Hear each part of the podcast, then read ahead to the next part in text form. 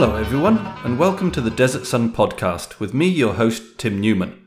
I'm also the author of the blog White Sun of the Desert, which can be found at www.desertsun.co.uk. Thank you for joining me. Right, today I have with me my second guest on the Desert Sun podcast, Bill, who writes the blog Occam's Razor. Oh, Occam All You Faithful. How do you call it? It's William of Ockham is the uh, is the hyperlink, and then I've uh, wank around with the, with the uh, subheadings. Okay, right. So anyway, Bill is in Australia and I'm in France, and we're on Skype. So if there's any sort of oddities with the audio, that's probably that's why it is. He's, we're not sat here with bottles of alcohol like I was with my last guest. So okay, um, so I'll leave it to you, Bill, to tell me what it is you do. What are you doing down there? Um, without being too specific, I help reasonably large organisations uh, become more efficient and save money. Um, and sadly, often that involves removing people out of the workforce.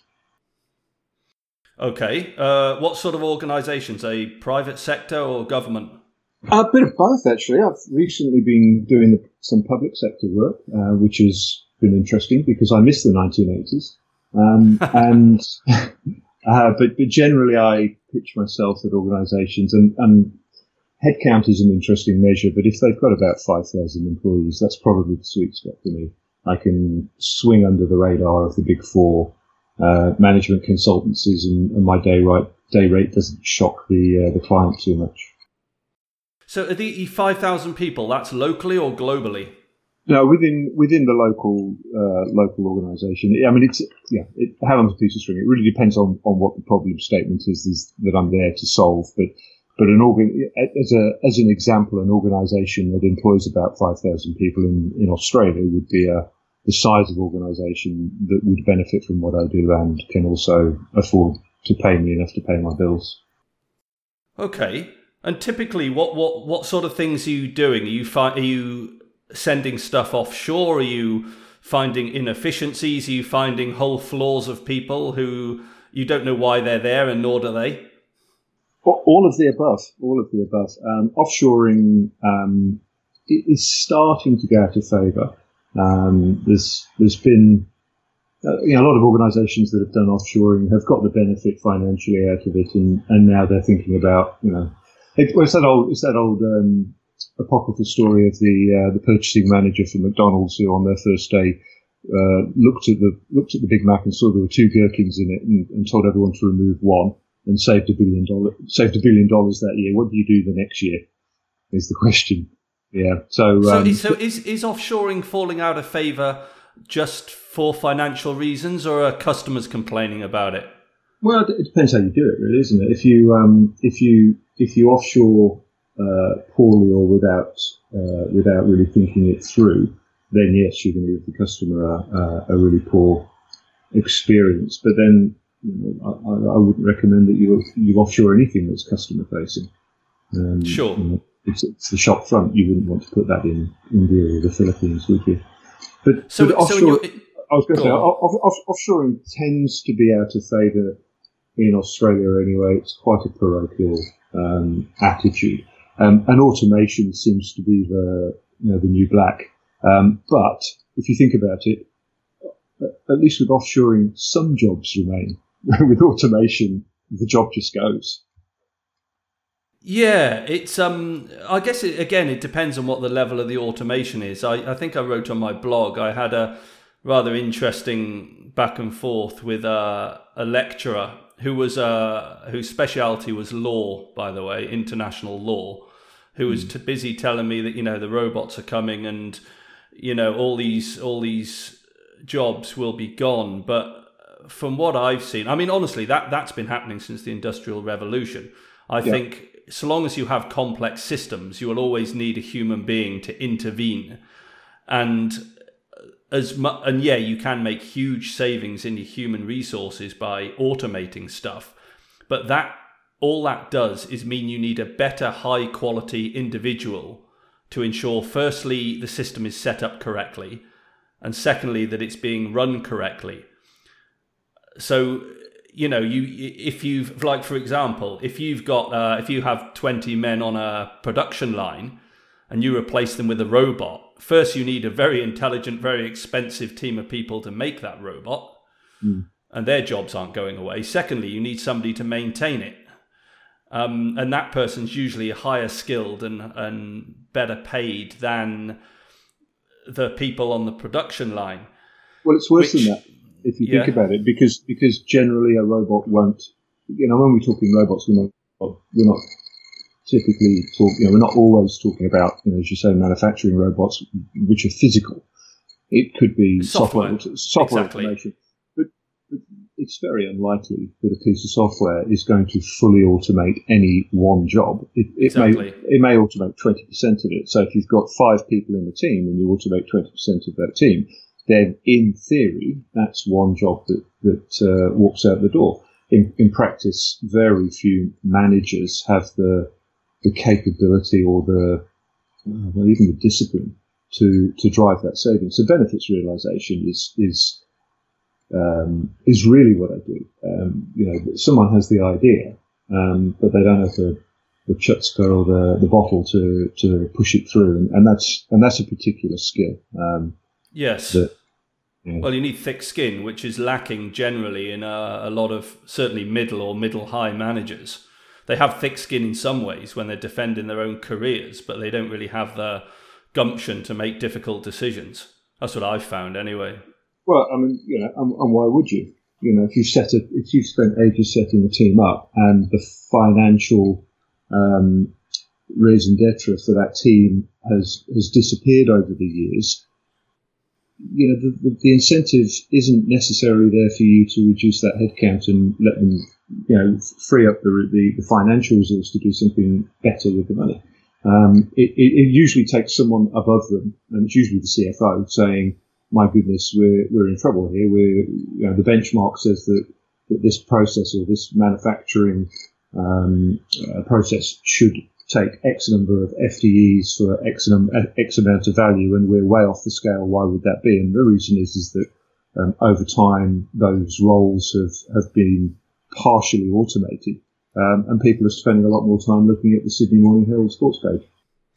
Yeah, and it kind of, but that's I don't, and I don't know if there ever was an era where this happened, but that reinforces a, a complaint I hear occasionally that managers don't seem to know what the management job is now. I mean, I see, I see a, certainly a middle, upper middle manager's job as to be always looking for those marginal gains and always trying to work out what the next year, two years looks like. That's i mean if if they want an incentive they need to look at their salary. That's what they're being paid to do a manager's job isn't to collect the salary and just kind of watch what's happening it's precisely that to to manage the department in the best and most efficient way possible and i found that a lot in my career that managers they want the title they want the salary they want the prestige they want to be able to go and tell their friends and their children that they're a big manager and they've got a big desk. But when it came to the actual management, they seem to be unaware of why they're being paid. And I used to make this uh, comparison a lot that if you're paying a guy to lay railroad sleepers, he is being paid to lay railroad sleepers. The more railroad sleepers he lays, that's why well, that's why you're paying him. Whereas a manager, it's not like that. A manager's job is to make decisions, to shoulder responsibility, and to do it's not to sit there laying railroad sleepers it's to actually yeah. do all the stuff that isn't necessarily immediately measurable. But they don't do it. They seem to think that oh no well i'm not going to shoulder any responsibility. Then why are you there? You're not you're not you're not building the railroad. So what are, what are you doing? Well i've, I've two points to make on that and, and i completely agree. I mean what, what you just described is what used to be called a general manager. Um, and, and the important point with that now, comp, uh, compound noun, is, is general. Is you should, yes. in theory, be able to lift the general manager from department X, let's say manufacturing, to department Y, let's say sales, and yep. but they're not the subject matter expert. In fact, you don't want them to be the subject matter expert because they'll be down they'll be down in the weeds. They'll revert to type. You want someone who goes right. What's my workforce? What is it they're doing? What's the pipeline? Is there a more efficient way of doing this? You know, what, what, what's the budget for next year? What's the what's the sales pipeline look like? What's that going to do to what we have to do downstream from here? Generally managing, um, and I think what tends to happen, especially um, especially in countries like Australia that have been very lucky um, over the last few decades and, and have skipped uh, a lot of the a lot of the headwinds that, of, of economies that uh, um, such as the US or the UK or other European economies. But they've not had a recession since 1992. Yeah, um, there are there are people there are people in organisations that are 50 years old that have not had a P&L in in their adult life um, right. in a recession, in a recession, or even something that looks like a recession. Now, there've been a couple of industries that have had their own version of a recession, but um, you know, in general, most of Australian general managers with that title have actually not done the other side of the let's go and recruit loads of people because things are great. They've not had to do that, and, and therefore it's complete anathema to them. They've not. They've, well, I mean, let's not be cruel. They just don't have the muscle. They've not developed that muscle over the years. You know, someone someone who, who's your age or my age, who's grown up in the UK, for example, and worked in the UK or Europe or, or, or the US, two recessions at least with a with a P and L responsibility. Yeah. Um, you know, that's two more than most most fifty year old Australian managers. And the other to be, to be fair, oh, go on, carry on. I was, I was going to say the, the other point I'd make is is is you're you're paid as a you're you're paid as one of those general managers for the difficult day, not for the easy day. Exactly. Um, you know, you're, you're, paid you're paid for the bad news day. You're not paid for the hey, there's cake in cake in the kitchen if everyone wants one day. Exactly. Um, and, and that's the one that people tend to shirk quite quite quickly. I mean, I, there was there was a change project I ran a couple of years ago where where a, a person you know a person with chief in his title, as in chief operating officer or whatever. I won't say what, what his exact title was. So someone really, you know, one down from one down from the MD, um, had to had to make an announcement that, that there was going to be a bunch of retrenchments. Um, they're all in the same building, so it wasn't a distributed department. They're all in the same building. He did it from a telephone call in his office. Oh, so, so they, so the HR and comms people scripted up what he was going to say, and he did a conference call. I mean, uh, just you know, hand, hand you it was a man. Hand your man card back. You know, that's that's just. But this this managerial cowardice, I think, is is rampant, and I've seen so few examples of the opposite that I, I concluded some time ago that modern management selects for managerial cowardice. Anybody who has managerial courage is weeded out quite early as being a bit of a troublemaker. It's not what gets you ahead in an organization. They want people compliant. So yeah, by yeah. the time they get to a position where they really need to wield some some power and show some courage, they're hiding in their office giving conference calls. And yeah. I, I remember when I was uh, back in my glory days when I was 30 or something, I was the general manager of a company, a very small scaffolding company out in um, Russia. Actually, the company was pretty big, but my operation was was small. And I had to fire somebody. And honestly, it was a horrible, horrible job. But the way I saw it was that this is why I'm being paid. I'm being paid more than a scaffolder, even though I don't yeah. erect any scaffolding. I don't have to stand out there in the wind and the rain and the snow. I have to sit in my office with my feet up, surfing the internet and blogging. But when it comes to a decision and shouldering responsibility, well, that's why you earn your money. And when you have to fire somebody who's blubbering in your office that he's got a family to feed, well, that's when you're earning your money. That is why you're paid to look that guy in the eye and go home at night feeling like shit because you've just ruined somebody's life. Yeah. And I saw especially in my previous employer, they simply didn't want that level of personal confrontation and unpleasantness in their lives, so they shirked it. But then that raises the question: Why are they being paid? They're not That's paid right. to they're not paid to erect scaffolding or lay a railway. They're paid for when the time comes, you need to do something pretty unpleasant. You have to dish out a shit burger, as I put it in my recent post. And they suddenly say, I'm not going to do it. And this that to me is a complete dereliction of your yeah the main purpose of you being employed. But it seems to be ubiquitous across nearly every company i've worked in. Well but but the thing is i mean i'm sure you've heard the expression before incentives matter. How are, how are we measuring these people's performance um, and how are we rewarding it?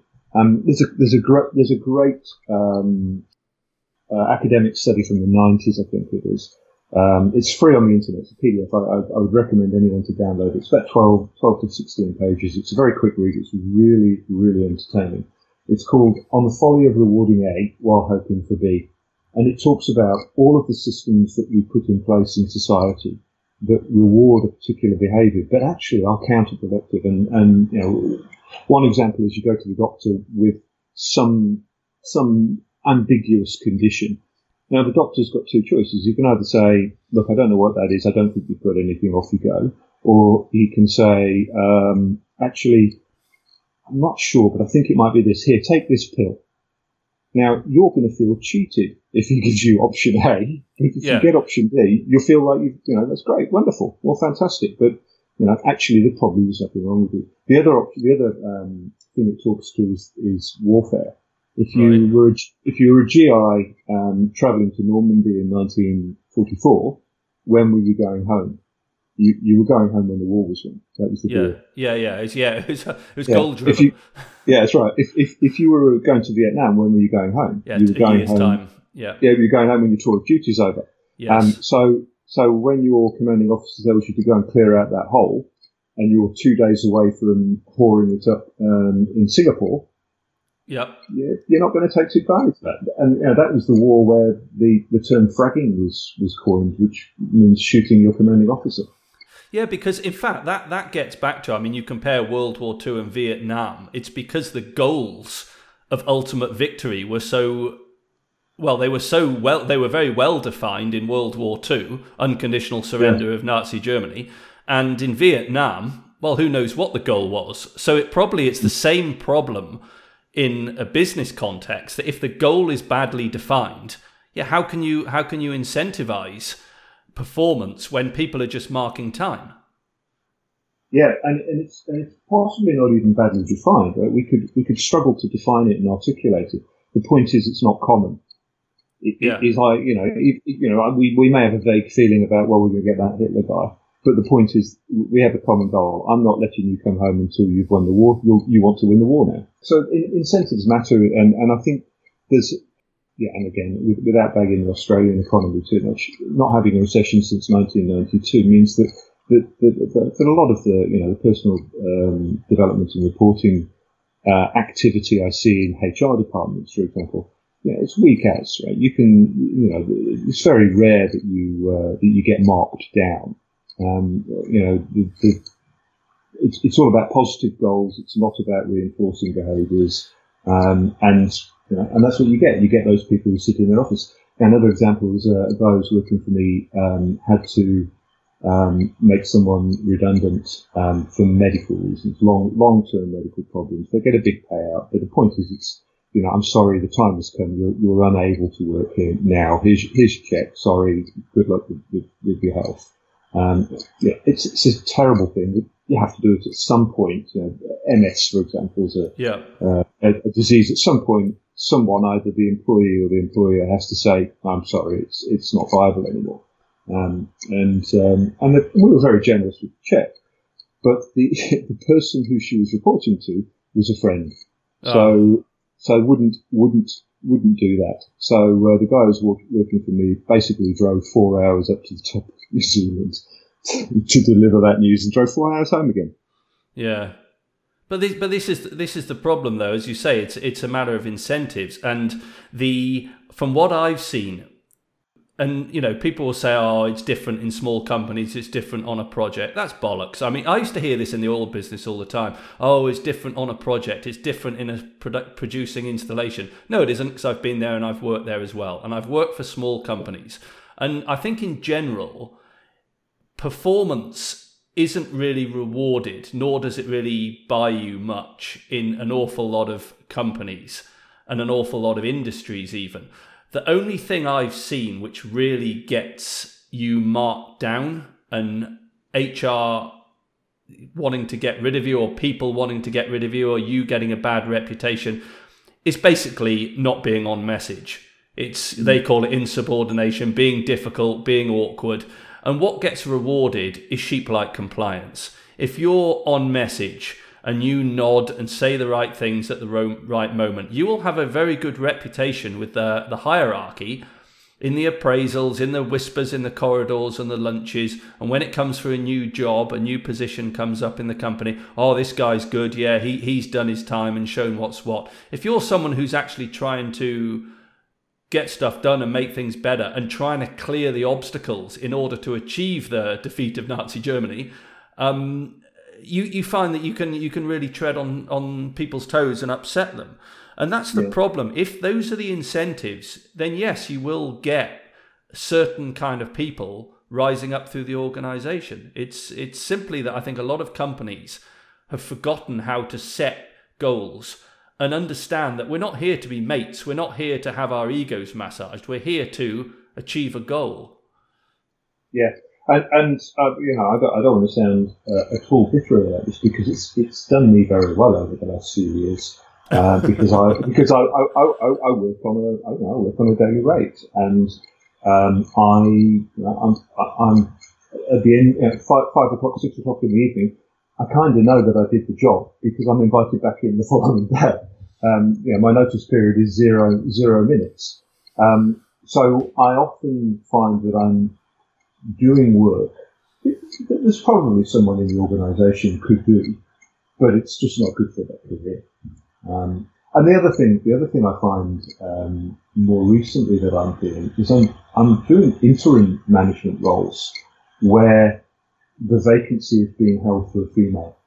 Um, so we've got, I don't know, one down from the MD, we've got five direct reports, uh, three of them are men, one's a woman, and there's a vacancy. So I, I can sometimes turn up and get that gig for three to six months while they while they do the difficult thing of finding someone who is of the right gender and also has the has the skill set and experience to not completely break things. Um, uh, well, yeah, because it's uh, go, going back to our war analogy again. You're basically a mercenary, and as I've written before on the blog about how the basically modern armies, certainly in the Europe and increasingly in the US, they're not actually there to fight wars anymore, but someone still needs to fight the war. So what's happening is they're employing more and more and more mercenary forces. And I've got a mate who was a mercenary, and he did very well, and he could still be doing very well now, but he's got a family and he doesn't fancy getting killed. But mercenaries have plenty of work these days. If you're an out and out mercenary, you have plenty of work. You will be employed on serious money anywhere in Africa supporting US mm. troops. And that's similar to what's happened with you, I think. You've got these companies which exist to basically keep people in cushy positions, or at least that's what it would appear if uh, to an outsider. And they still need people to come in and do the job. And rather than restructuring to get their own people to do it, they've basically hired you. Yeah. So you're just a mercenary. You've come in as a mercenary, you know, gun for hire. You come in. So yeah, that seems to be what's happening is that the people who are actually the goal driven people who are delivering, part of that is being outsourced to mercenaries. Thanks for that. I'll, I'll, I'll, bear that in mind tomorrow when I'm running a series of workshops with the Human Resources Department. That I am actually, I, I am actually, you know, I'm, I'm, I'm John Rambo. what you should do, you should bring in a big hunting knife and use it as your pointing aid in the presentation. That's right. Yeah, or, or, maybe, or maybe, maybe use the infrared, uh, you know, the, the, red dot on my uh, on my assault rifle to, to point at the screen. anyway, I'll, I'll bring you back to what you were saying just before I kind of interrupted you. That you said that a lot of the some of these positions are being held open for a female.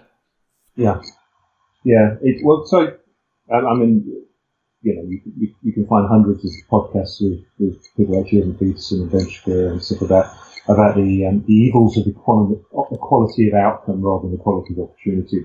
But um, yeah, I've, I've, it, it's becoming a pattern now that, that uh, I seem to be doing quite well from the fact that there aren't enough females at a particular level in an organisation or a particular level within the talent, external talent pool um, to, to, fill all of these roles. So, yeah, I, I tend to slip in quite nicely for a, a three to six month assignment, um, being a night watchman for a department. Um, let's, let's, keep the lights on until we find a find a permanent replacement that doesn't have the same genital configuration that I do. Yeah, and I think I think there is going to be a lot of opportunities for competent people certainly competent men because yeah if they, if all the competent women are going to be snapped up straight away or most likely they're already working they don't need to take mercenary roles.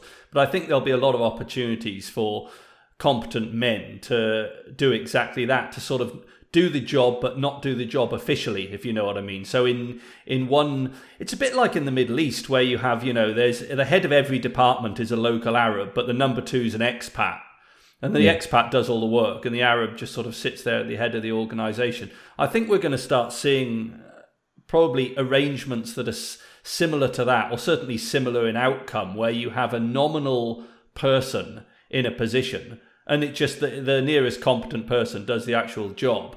Now, it might be that that nearest competence person is outsourced. It might be a contractor. You might have somebody at the head of a, an organization doing X, but actually X is outsourced and all the organization's doing is supposedly managing it. But I think we're going to see a lot more of that.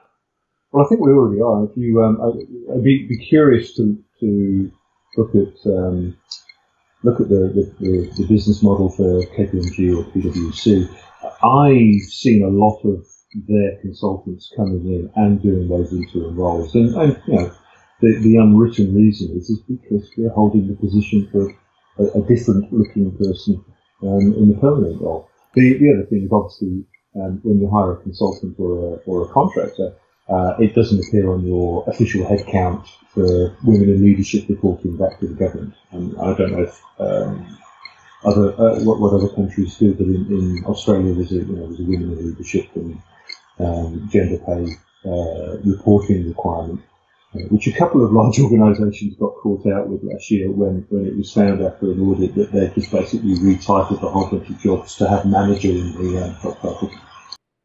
Yeah, and what's what's uh, what's going to happen, it's already happening, is they're now telling the contractors that they have to comply with these quotas as well. So, for instance, for government work in the US, all the contractors have to show their commitment to minorities and Native Americans and things. But all that's going to happen then is that they in turn subcontract.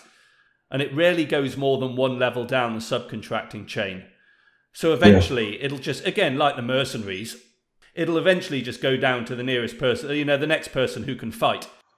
And interestingly, a, a good mate of mine, he's just left an American bank after being there 25 years because his career completely stalled because they all the middle management and upper management positions that he would naturally step into were being filled by uh, women and minorities, preferably both. And the thing is, what, what annoys me about this, and I, and I push back against this, is I do actually think there are obstacles in the way of women in work. For a start, there's obstacles in the way of men. If you're not from the right school and you don't show the right deferential attitude, you're as, you know, it doesn't matter if you're a man or a woman. So there's already kind of they, they, they already do have disadvantages that men have if they're if they're competent but they do have some others already. Uh, uh, they do have some because they're women, which I'll, I'll describe in a bit. But what annoys me is the narrative is that there's this mass of competent, well educated women who could drive the profits of the company ever higher if only this mechanism by which they're being held back is removed. And that mm. this mechanism is draw is driven by pure discrimination, which is absolutely ludicrous. So they've described the problem thusly, and they've tailored the solution around it. And all it's going to do is put more incompetent women into positions alongside incompetent men. We've already discussed that the incentives are totally wrong for men, which is why you get so many useless men And to be honest, for every useless female I've met in a position, I've met 10 useless men. Yeah.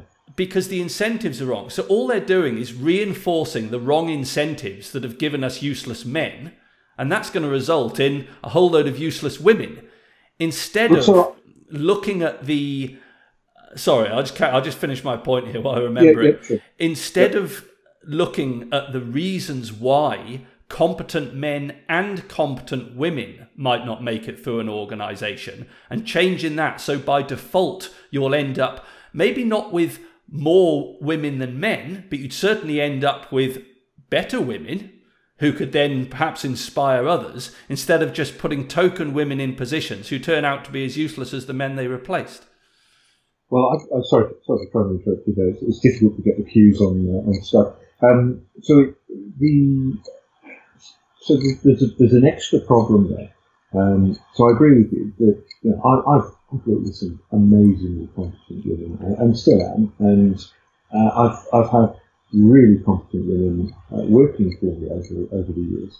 Um, the problem is is trying to manufacture this outcome, and what happens is is for all the right reasons, the wrong thing happens. And I can think of an example from a couple of years ago where I, I worked for a very competent um, female executive. Um, and she was in a completely manufactured job. It, it, was it was a job that didn't need to exist, running a department that made no logical sense. If you, I'll, I'll, I'll try and think of a way of changing the industry and what it was. If you think of think of car manufacturing, that's a good that's a good example actually because they don't do that anymore in Australia. Yeah. Um, actually, it's quite. old. I was tripping about this. So the reason why British car man, manufacturing went down down the tube in the 1970s was because of workers' strikes. The reason Australian car manufacturing went down the tubes is because the buyers went on strike. Because the, cause the cars are shit and expensive. Um, so if you imagine, if you imagine in uh, car manufacturing, let's say you've got the R and D department, you've got the manufacturing uh, department, and the sales department. And so there's there's four senior execs reporting in the MD, uh, sorry, three senior execs reporting in the MD. Yeah. So what, this organisation did is it took about twenty percent out of each of those three departments and renamed it a brand new department. Let's call it, I don't know, voice of the customer. Some, some, yeah, yeah, something, yeah. Like, something like that, right? And, and gave this woman this job. And, and she was there for a couple of years. And every time you ask her what the department's purpose was, couldn't couldn't really give you. You know, the answer the answer wasn't one sentence, right? Which which tells you which tells you that it's a, it's not really well defined.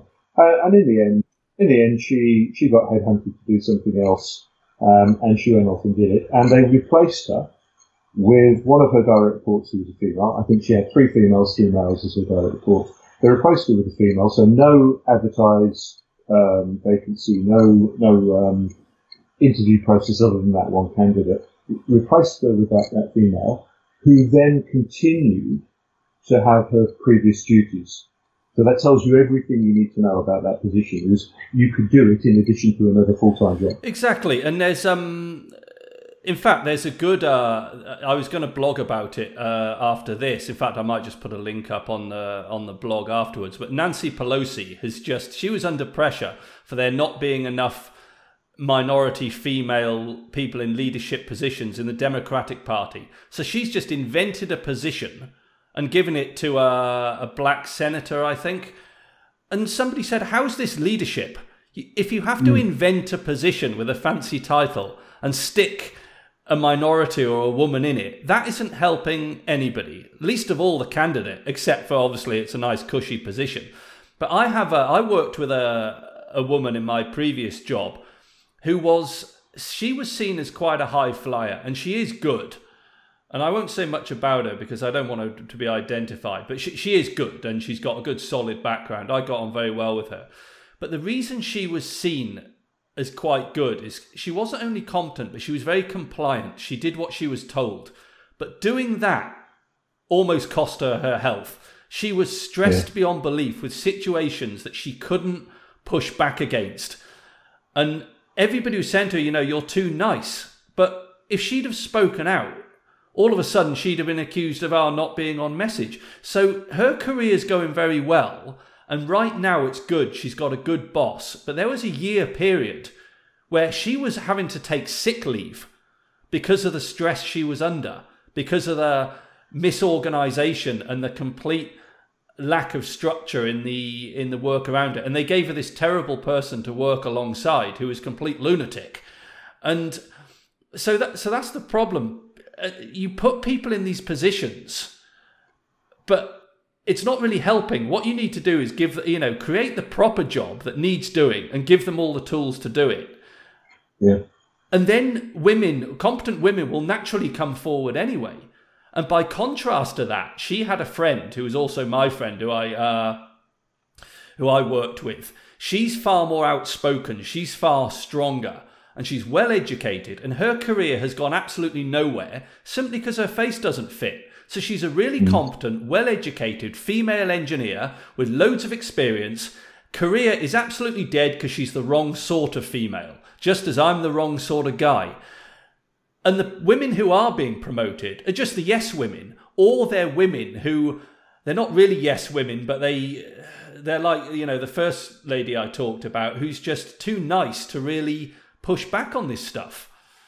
Well, if you think about um, the situation I've just described, this person is extremely competent. One of one of the best operators I've worked with for a long time, and she's got a proper job now in a new organisation, and it's you know it's global and it's huge, and she'll she'll be running a, a major organisation um, in the next few years. So clearly very competent. Um, and, and I just thought, I always wondered how internally she justified those two two years that she did that role that really wasn't a role. Yes. You know, I, would, my my wife occasionally when, when I when I'm bored or, or finding I'm struggling at work, she goes, "I'll just ride the pay wave." And, oh, you can at some point, at some point, you've got to realise that what you're doing is either adding value to the shareholder, or it's it's doing some good in some way, or it's got a purpose. Just turning up and punching the clock is is no good for your mental health either. It isn't, and I did that for well. When I left the oil business over the summer, a lot of people said, Oh, can't you just carry on and just collect the money? I said, I've been doing that for five years. That is precisely what I've been doing. I've been turning up, closing my eyes, collecting the money, and just thinking, well, you know, it's better than being on the dole. But can I do this for the next 20 years? I can't do it. It was starting to. Yeah, I, I have to. I have to feel that I'm adding some sort of value. I can't just be digging holes on the beach below the tide line, and then digging the same hole the next day and pretending that I'm. I've got a real job and that's the I think that's the problem that um, the, the the lady I spoke to about had. She was being promoted and put on all these courses and said that you know you're you're part of our future and we want you to be in this prominent position. And she was saying, I hope this isn't just because I'm a woman. I hope mm. that this isn't, isn't some token appreciation because they need to tick a load of boxes. She said, Look, I, I, I'm happy competing against men. And she was good enough to. She'd done that right through her career. She said, I don't want this these opportunities presenting themselves just because I'm a woman. I, uh, that's irrelevant. I want to get them on on my competence. And that's the problem. As soon as you have this tokenism and quotas, it undermines the validity of any competent woman who happens to achieve a prominent position. Yeah, yeah, quite. And, and it, you know what it reminds me of? Uh, this is a blast from the past. Um, the, oh, the 1980s movie Soul Man. You know the? Do you know the one? I haven't seen that. No. It's, it's one of the it's one of the teen movies from the 80s. So the story the story is a white um, uh, kid wants to go to Harvard, um, but I can't remember whether his dad said he wasn't going to pay or for the, the, the went to the spaces or whatever, but there was a quota being held for African American um, students. So basically, I mean, the film couldn't be made today. No, I'm going to so say this, you're you're, so, you're already getting banned. yeah, so, so basically, so basically, he did blackface and um, and and bluffed it for a while and, and, and went to Harvard. Um, I'm, I'm, I'm pretty sure. I, I think I've only seen it once and probably when it came out, and I'm pretty sure it was shit. But, but, the, but the point is, you couldn't make that movie today. But it is about that whole that, that whole, and you know, prices are set at the margins, right? So if yes. you think about, if you think about that kind of thing, I'm, I'm, so I don't know if you saw there was a story in uh, the UK papers uh, a couple of weeks ago. There was um, there was an Irish guy, theatre director, who got a grant that was for um, uh, black. Oh yeah, black and he was as pasty as we are. Yes, and, and he, he had you know his, his, all of his relatives as far back as he, he knows were white Irish, but he identifies as African. so this, is yeah this is this is yeah, incentives matter, right? Prices are set at the margins, incentives matter. That that's what you get. You know, it's the it's the the Rachel Dolezal and um, who's the other guy, Sean Talcum X King in the US, you know, who, who are these black rights activists who, who when, black. when actually who aren't actually black. Yeah. Yeah, but but the, the, funny the funny thing is, I, I, heard on one of the Joe Rogan podcasts, he had some guy on I'd never heard of before, but I quite liked him. Um, Michael somebody maybe he was some he was like a right wing troll. He's quite funny anyway. I'd not heard of him, but anyway, he came across really well. And he his theory was this whole tranny movement and the trans rights thing is basically a bunch of trolling men, although they actually genuinely believe it. They're not just trolls, but they've decided that, well, the best way to compete with feminists and to get all these advantages that women seem to be accumulating for themselves is just to identify as women. Just to say, okay, right, we're part of your team now. So, you know, where, where's our cut? And uh, they don't, and because they're playing by the rules laid out by the feminists, they don't seem to, they, they seem to have um, they seem to be like kryptonite to them. Yeah. Well, well I've, I've, I don't know if you saw that I, uh, I wrote a, an, an, an, interesting anecdote from my personal experience a few weeks ago. Um, so I'm in, I'm in a role at the moment, and it's uh, I'm in a public sector organisation. So it is, you know, I, I am. I, am let's, let's put it this way: I'm not getting out of the car with my "Make America Great" hat on uh, in the mornings. Yeah. And um, and so I, I'm, I had this weekly catch up with this lady, and uh, I can, I can you know, tell, tell you all the things I dislike about her, but I'm not going to. I had this weekly catch up with this lady, and every, I noticed in the first three meetings, every now and again, apropos absolutely nothing, she would drop in some statement about my white middle class male heterosexual privilege. Ooh. I, I, we're, we're talking about financial reporting. So I'm not sure how that's at all relevant to this conversation. So anyway, I thought about it for a while, and uh, the fourth, the fourth time, the third time, I, uh, I, I sat there and poker faced. I said, "Did you just assume my ethnicity and uh, sexual orientation?" and, and, she was silent for a moment. So because well, basically I'm uh, I'm mixed race and I don't identify as binary. Um, and, and I kept I kept this the poker face, yeah. uh, and just just let it, you know, you know, you know, what's the whole what's the old thing in sales? The, the person who breaks the silence loses the deal. I didn't break the silence, and um, and she basically just blinked a few times and then moved on, and we've never spoken about it since. I bet, yeah, I bet. In, in yeah. fact, to be fair to my previous employer, there was none of that. There was none of that. It was they I don't know about the other oil companies. I'm hearing rumours from the more woke ones, but to be fair, where I was, there wasn't any of that. You never got the, you know, the, the they hadn't gone that far. In fact, yeah, the, the big the biggest problem there was that you were you were pushing back against management dogma.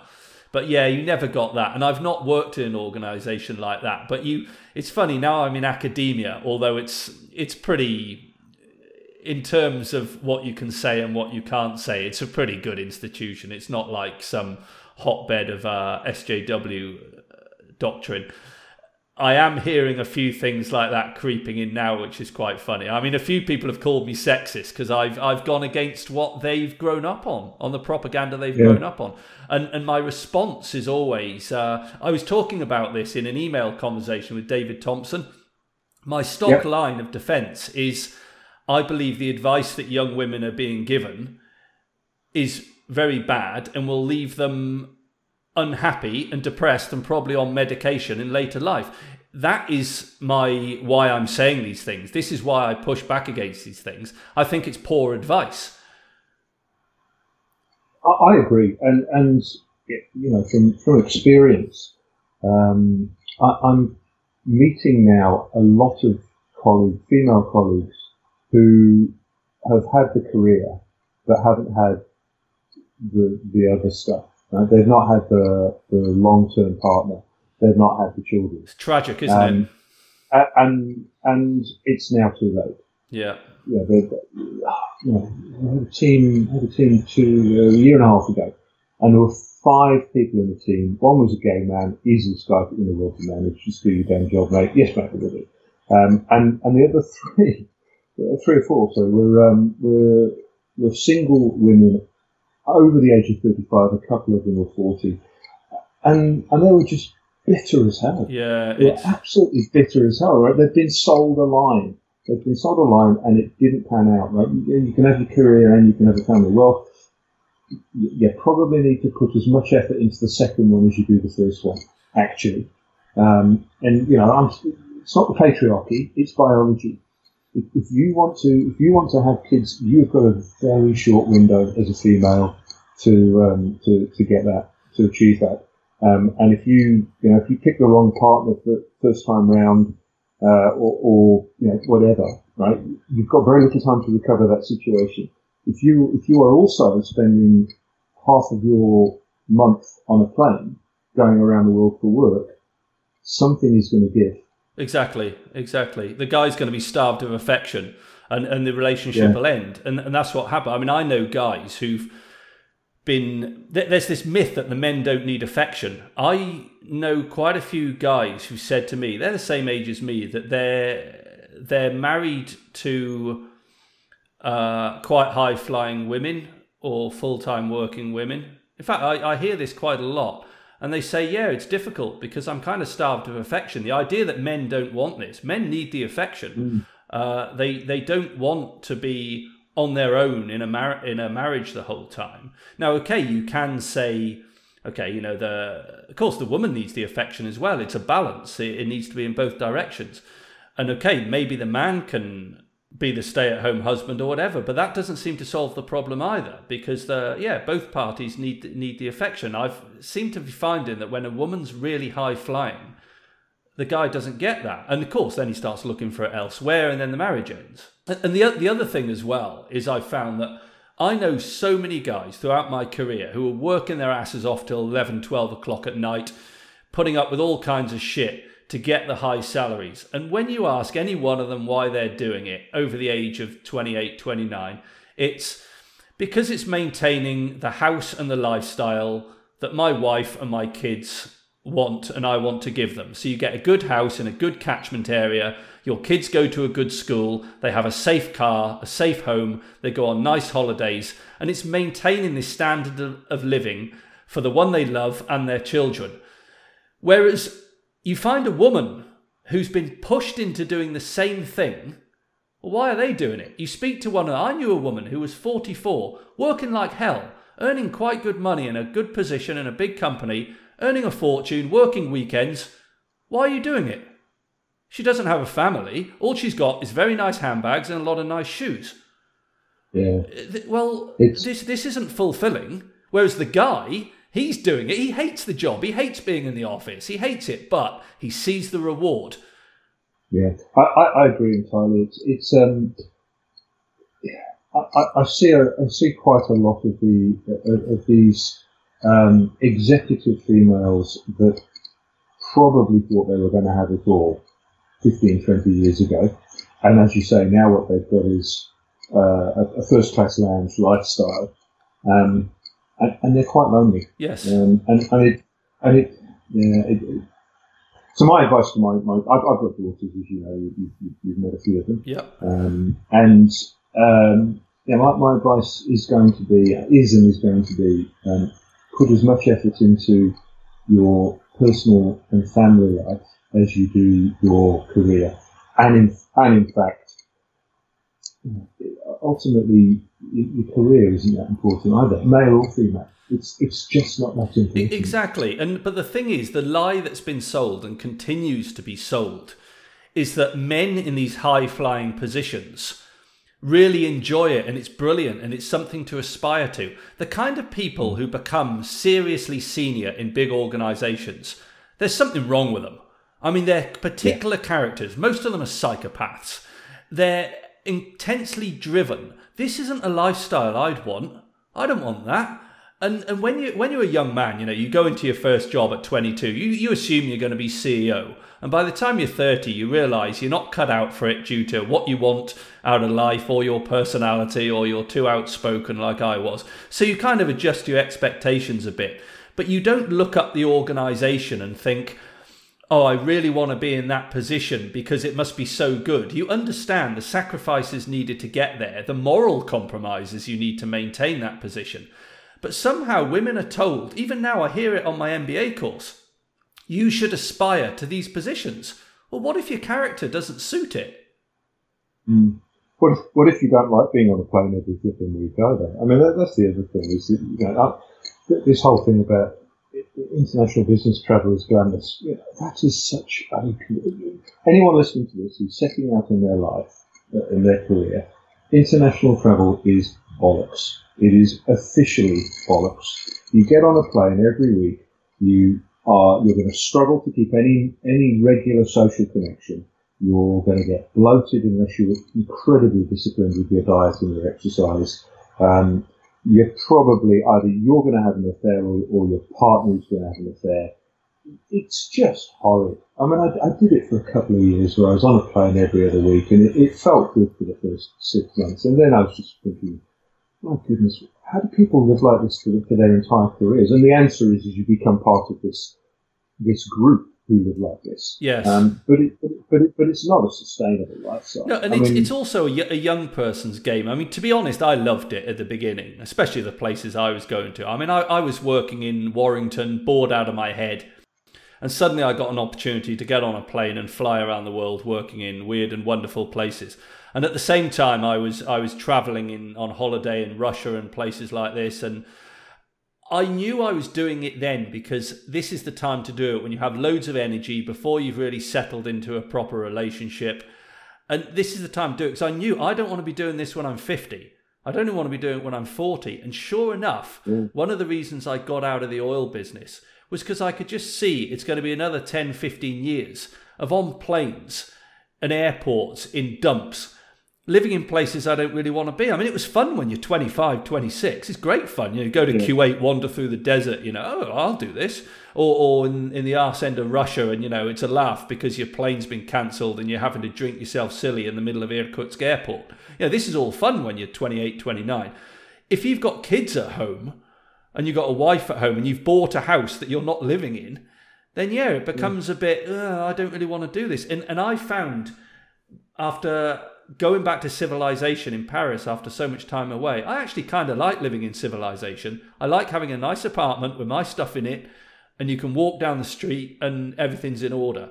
Although you'd argue that that's not possible in Paris, but that's what I, I, I, was, I was, I was going to say when you started off on that that, uh, that, that speech there, and you said I was going to interesting places, and I thought you meant like Warrington. Bless. Oh, well, you should you should try uh, Huddersfield. Um, I've been to all these yeah, places because, as you know, I used to follow the rugby league. So when I was living in Manchester, this would be around uh, 2000, 2001, 2002. I used to go to all the rugby league matches. So I used to go to Huddersfield to the McAlpine Stadium to watch.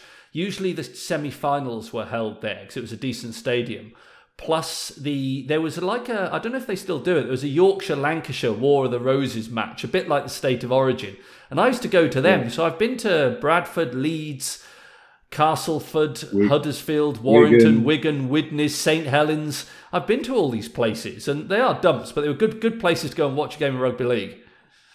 I have been to that, that stadium, the McAlpine. I think I, I think it was that one. I saw New Zealand versus Italy in the Rugby World Cup in 1999, and and it was it was a cricket score, and and the music, the most amusing part of the game was that Jonah Lomu played in the back row. I can't remember if he played flanker or number eight, but he, he looked completely out of out of his depth. See, I I uh, I saw Oh right, so it's rugby union. No, what I saw was I went to the New Zealand Australia final of the the Rugby League World Cup, which would have been in that would have probably been 1999, probably.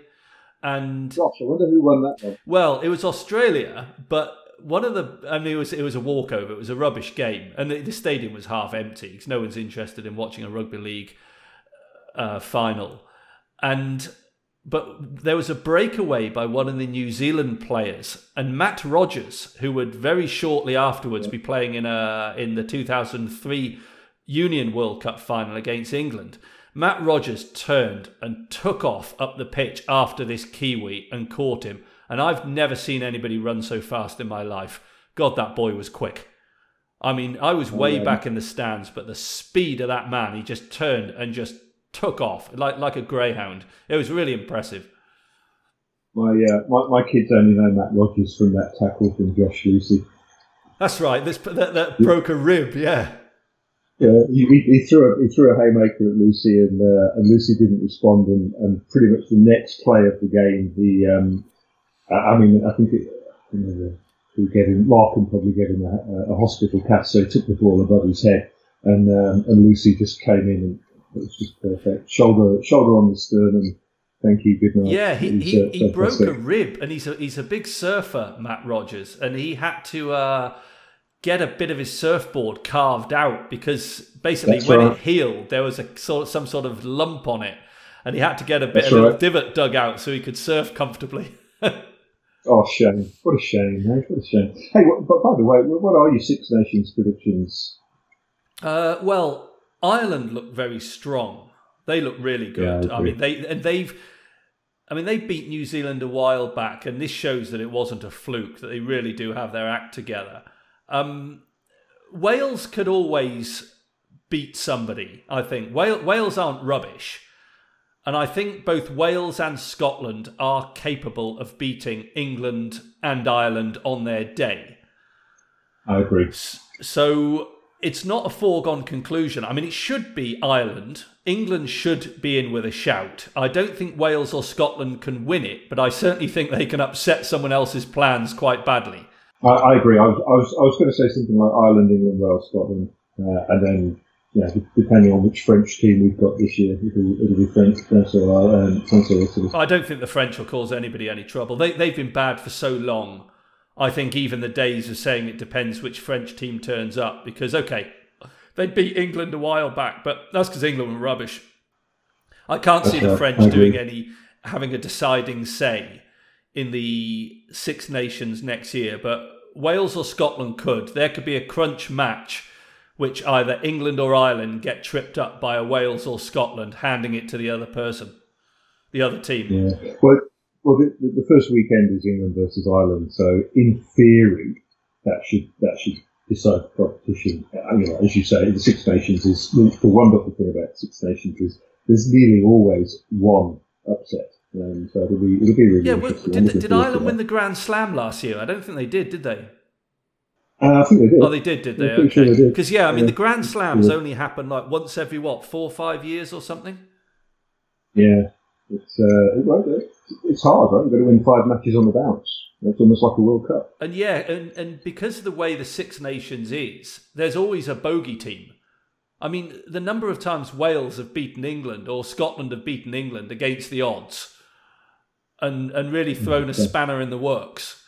It's Yeah, you, you, traum- you're traumatising me, I, I was there in um, I was there in 2000 at Murrayfield when all we had to do was turn up and collect the Six Nations. Sorry, the, yeah, it was the Six Nations then. All we had to do, and and the um, the first team captain uh, of the club I went for the night before said, "Oh guys, we, we're bound to win this, so why don't we just make a bit of fun of it and we'll stick five a fiver on Scotland each, um, and then we'll just have a really big night on the winnings."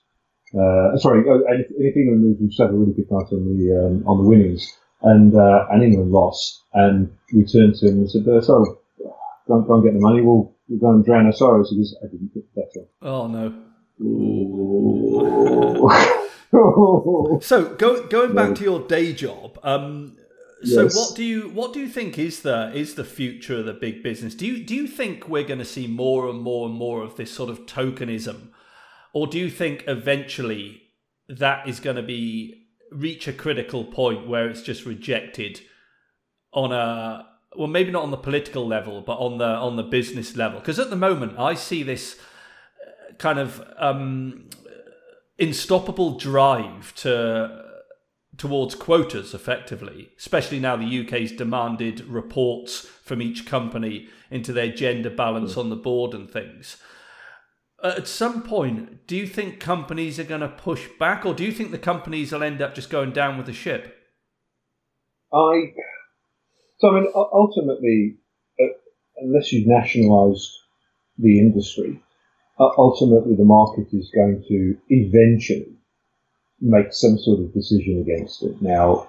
if, if that means that the service that you're buying, if it's not a if it's not a tangible physical good, if the service you're buying can be delivered from overseas and it can be delivered from overseas better and or cheaper, um, and and they're not hamstrung by, as you say, a quota system, then that's what will happen. But the problem for me with that is that so many of these companies are propped up by government expenditure. The government spends so much money into the private sector these days, and they can demand all this. I mean, Carillion was the perfect example. Their entire business, all their revenues came from the government.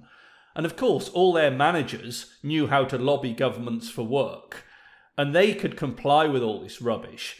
So the market isn't really in play there. There's nothing free market about governments handing over billions and billions of dollars worth of work to companies on whom they impose these quotas.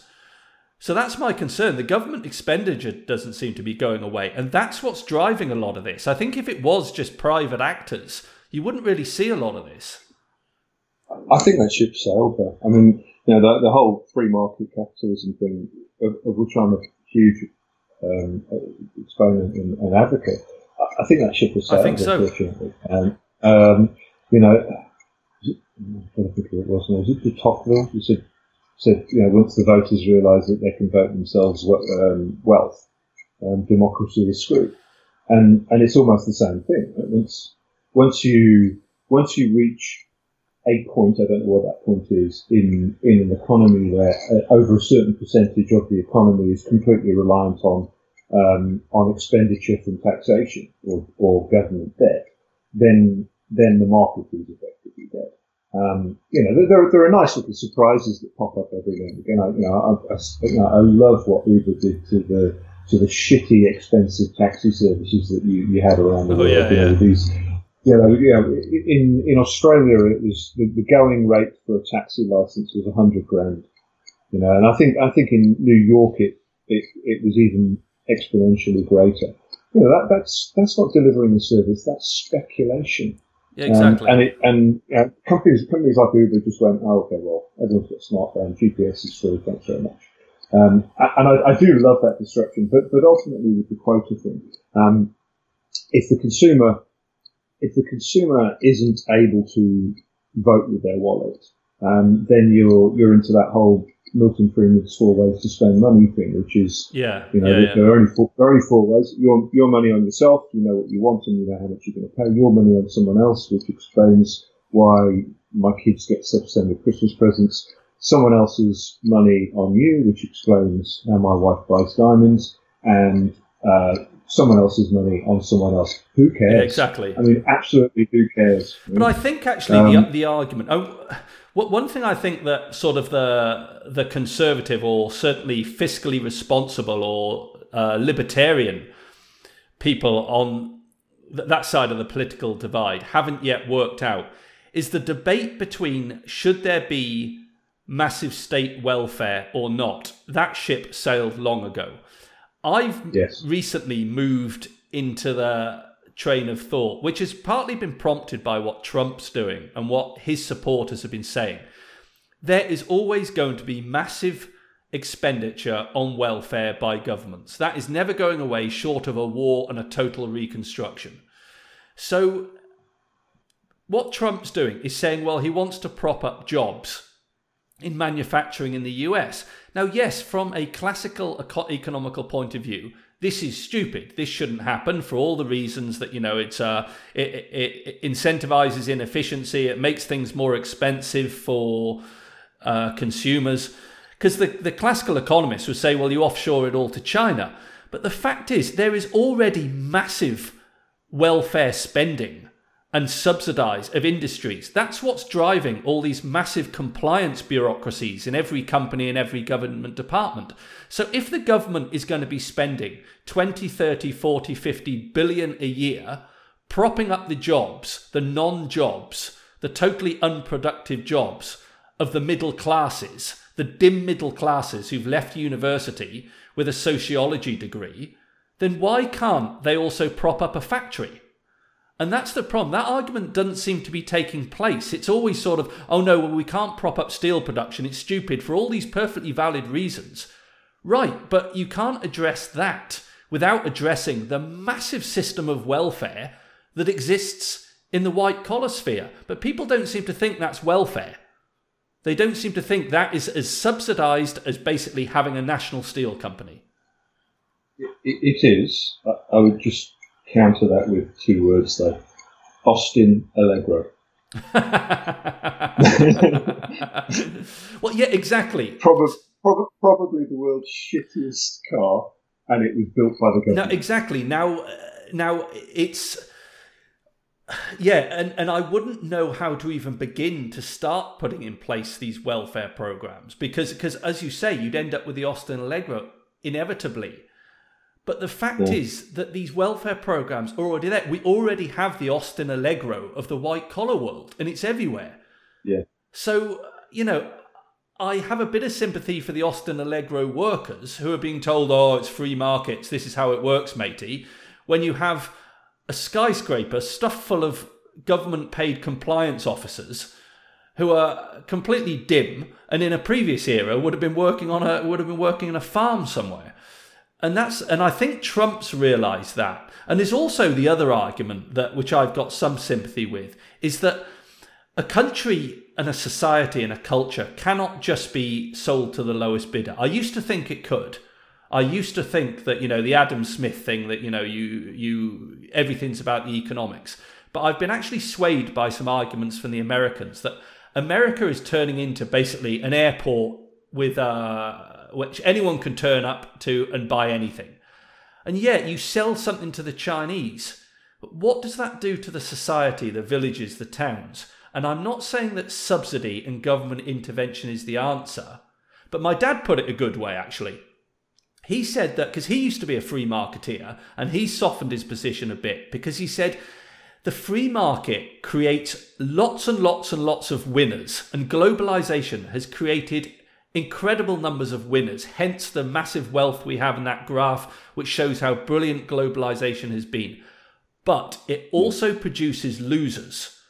Now, I'm not saying we should do anything necessarily or specifically about the losers, but let's start by acknowledging that they exist. That's the starting point. And yet, globalization's great that China now has all this manufacturing so we can close factories in America and we can get cheap products. But that doesn't help the hundred guys in the town who worked in the factory. And I don't know how to help them, but I think it's very important to do what Trump did and say at least those hundred people exist and they are not impressed with globalization. They have lost. And if those numbers of 100 grow to a million, now you've got a problem. And I don't know what the solution is. I don't, and I don't, you know, I I'm sure anything I would try to come up with would easily be knocked down by the people who know economics. But the starting point is to say these people need to be acknowledged. They have lost. So what do we do? I, I agree. I agree with your point, and I'm. Uh, there's no way I'm going to solve this too. Uh, just to enforce that if you are going to you know, go, going back to the start of our conversation where we talk about well you can automate uh, point two point two of a job. And if there are five people doing that job then in theory that that's a requirement for only four people now not five. Um, the problem is is with those kind of um, free market globalization outcomes it's not point two of a job it's every job in one town. Yes. And and it, it's the one town problem that that um, that I think is the one that Trump has has resonated Yes. with. That you know, okay, yeah, sure, sure, it's only five thousand jobs this year that have, that have been offshore to, to China. Trouble is, they're all in my hometown, Yeah. and it's every and it's everybody I know, um, and you know, it, it's not like it's not like we're all as mobile as Tim is, and he can just decide that he's going to work in a different capital city in the world this year.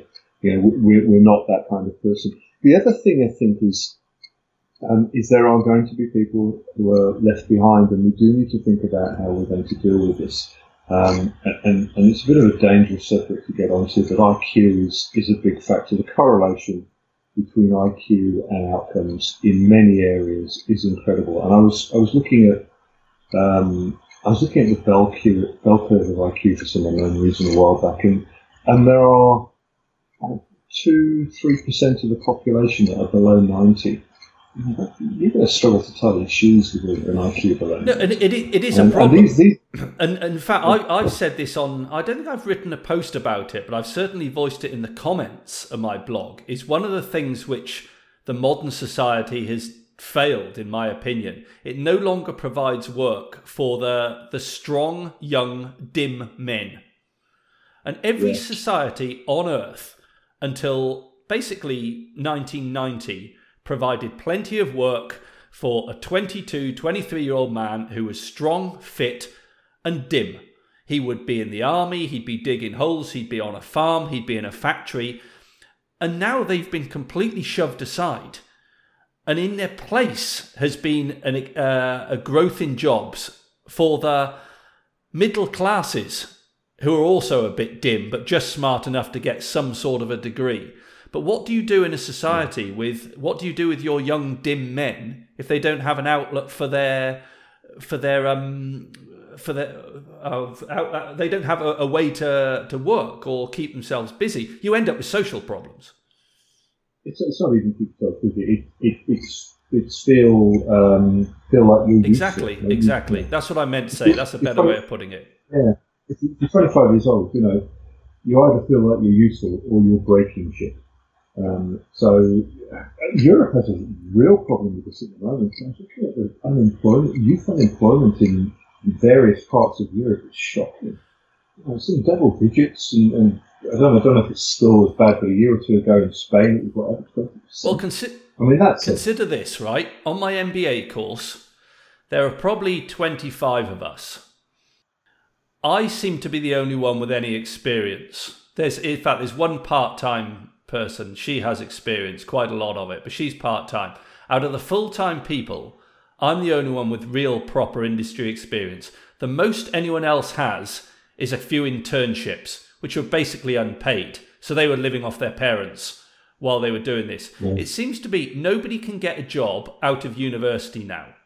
It's all all they can get is unpaid internships. The jobs board in the university is littered with unpaid internships or internships in Geneva that pay $500 a month, which you can't live on.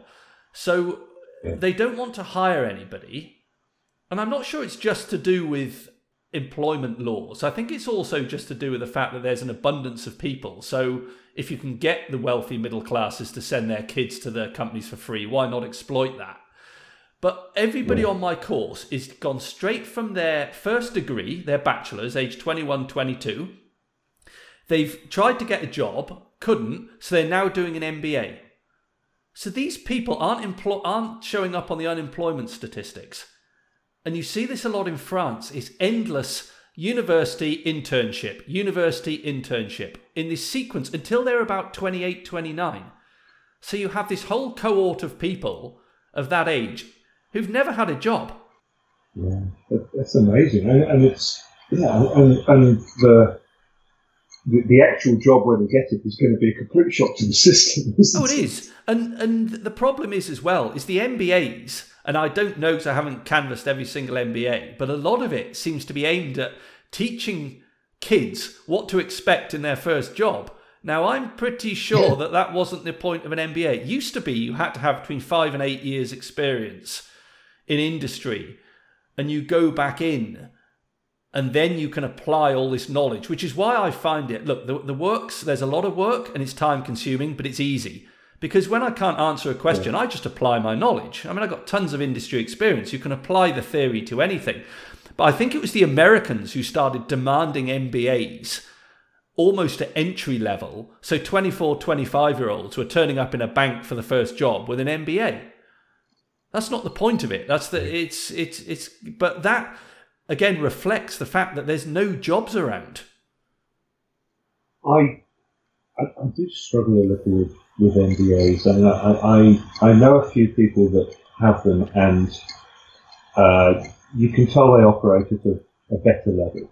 Um, but often recently I've come across people and I've discovered later that they've got that they've got an MBA and it's not apparent to them in any way, shape or form that that would have been the case. You, you know, you, wouldn't have spotted it. That they, in, in, fact, in several cases I could think of, they were utterly incompetent. And, and maybe they'd gone that second route, which is, you know, couldn't couldn't get a job, so uh, so I so I, um, I, I got an MBA. It's, it's a bit like you know in, the housing crashes, you know, couldn't sell it, so I rented it out. You know, it's kind of that kind of thing, isn't it? Yeah, and I think part of the problem is an MBA.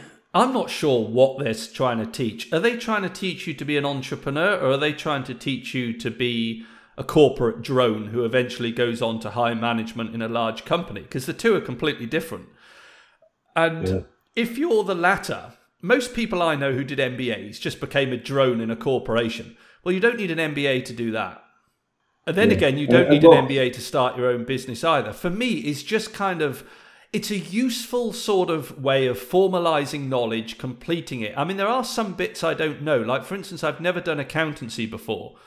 And now I know some basic accountancy, some double entry bookkeeping, you know, stuff like depreciation, interest amortization. I'd never done that before because I'm an engineer. And it's kind of useful stuff.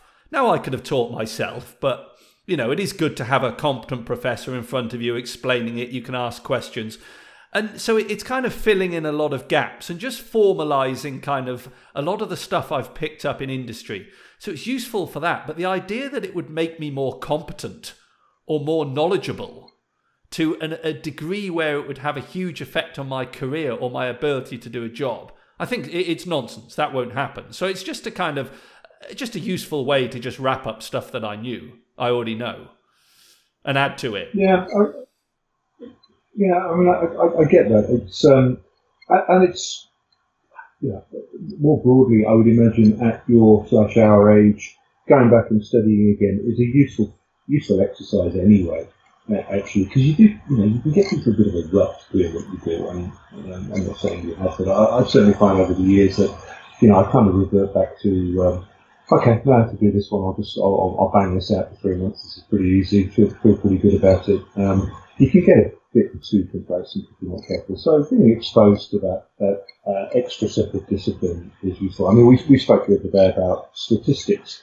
You know, I, I think um, I think there's a there's a huge gap in most people's knowledge on on just the use and the value of statistics. Yes. You know, the, the amount of times the amount of times I've banged my head metaphorically on the on the table when someone presents something to me in averages, and you know, and that's not really telling me anything. No. You know, the, you know, the classic, yeah, the classic customer service example is, you know, uh, um, it, it, on average we answer the we answer the phone in, in uh, five rings. Okay, but that probably means that someone's been on the uh, been waiting with a ringtone for, for ten minutes, and someone else get uh, and lots of people get answered in one minute. What you really need is a histogram and you want to see the distribution of those calls being answered in exactly, that Exactly. Yeah. You know, the, the, average, the average, and the, the average and the median don't help you.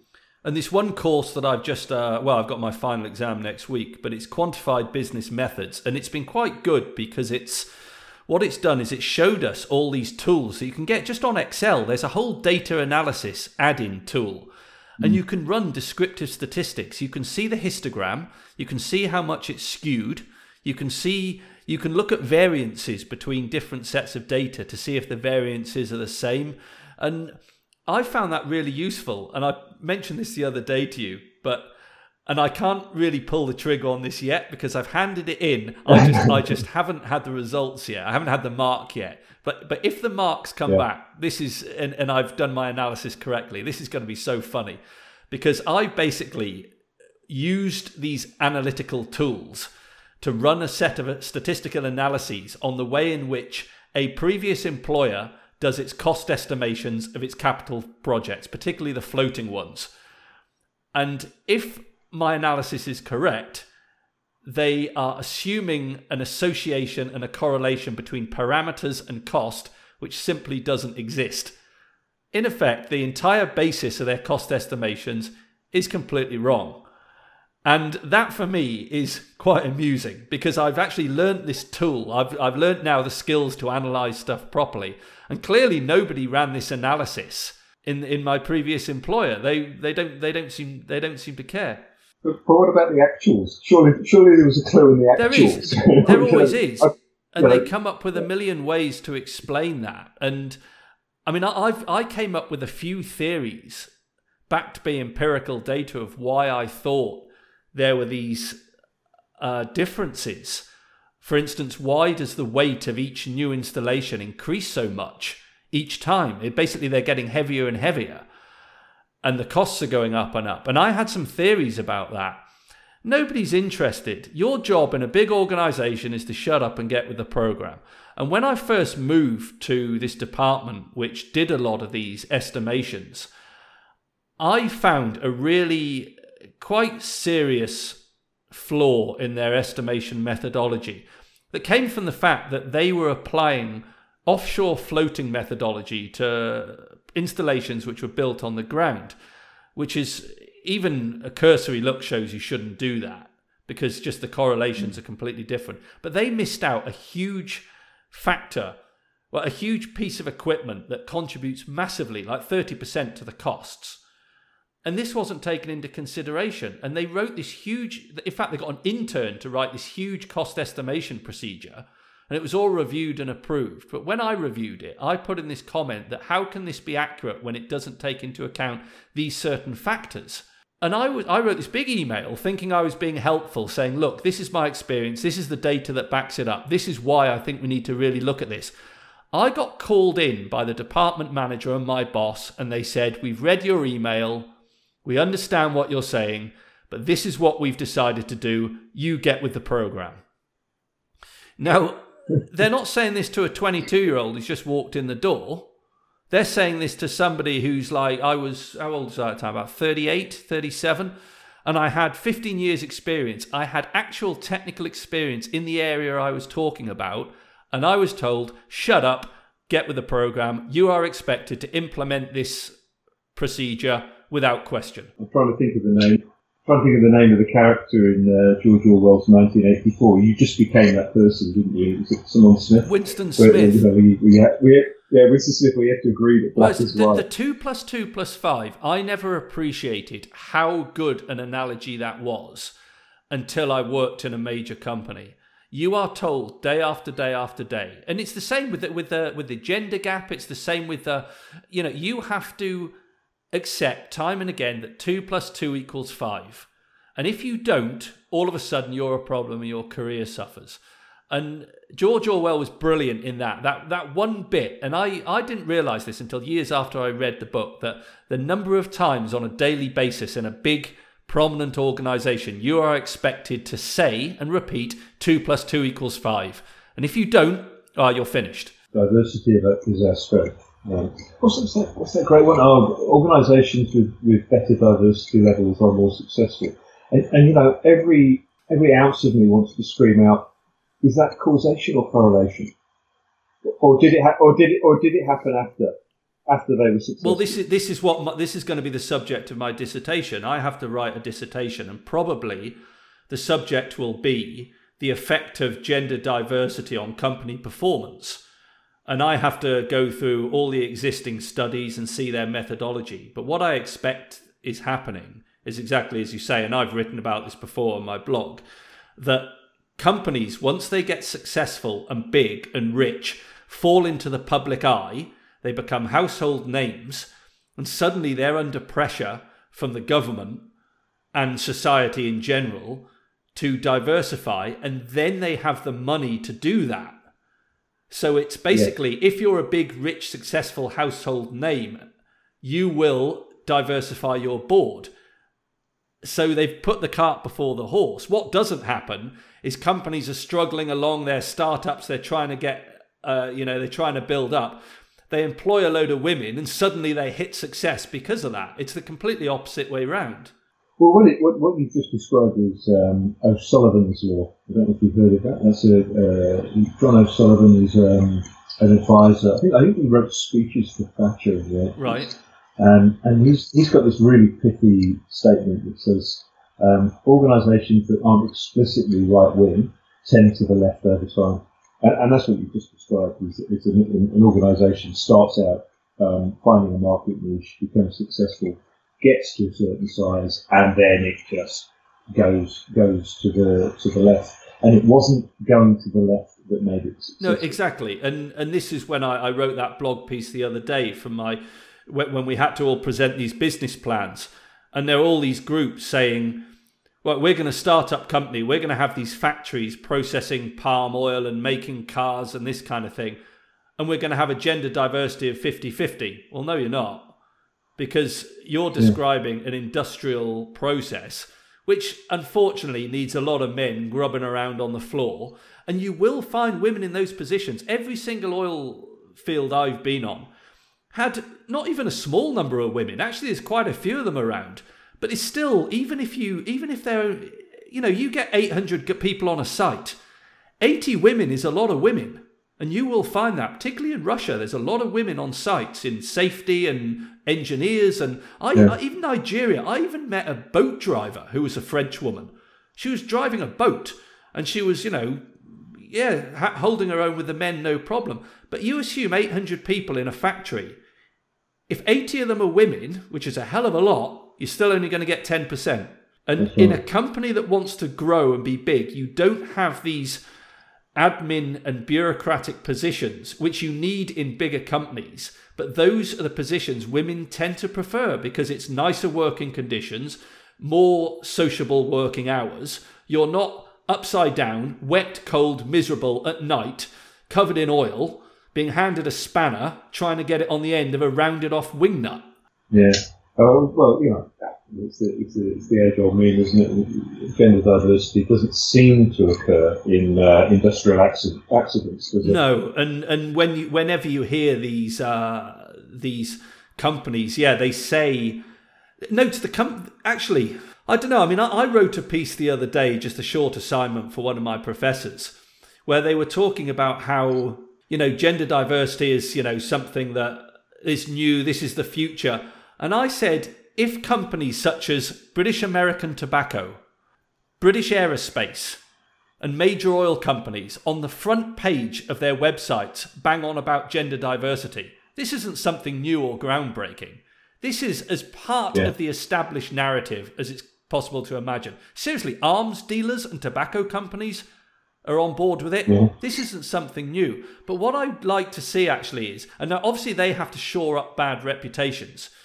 But I suspect there's companies that aren't quite household names.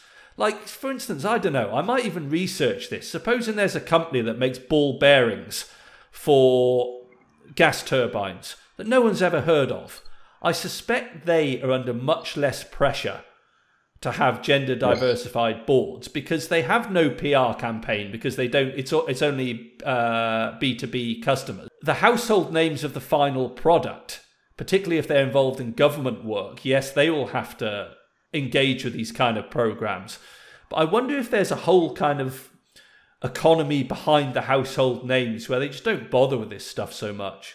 But again, we're, we're back to back to what I do. You know, I, I am John Rambo, and, and this this company is John Rambo. I mean, I'm not obviously a pathetic middle arms middle manager wanker, but, um, but you know, you get under the radar you get under the radar by your employment title, you get under the radar by your company size and profile.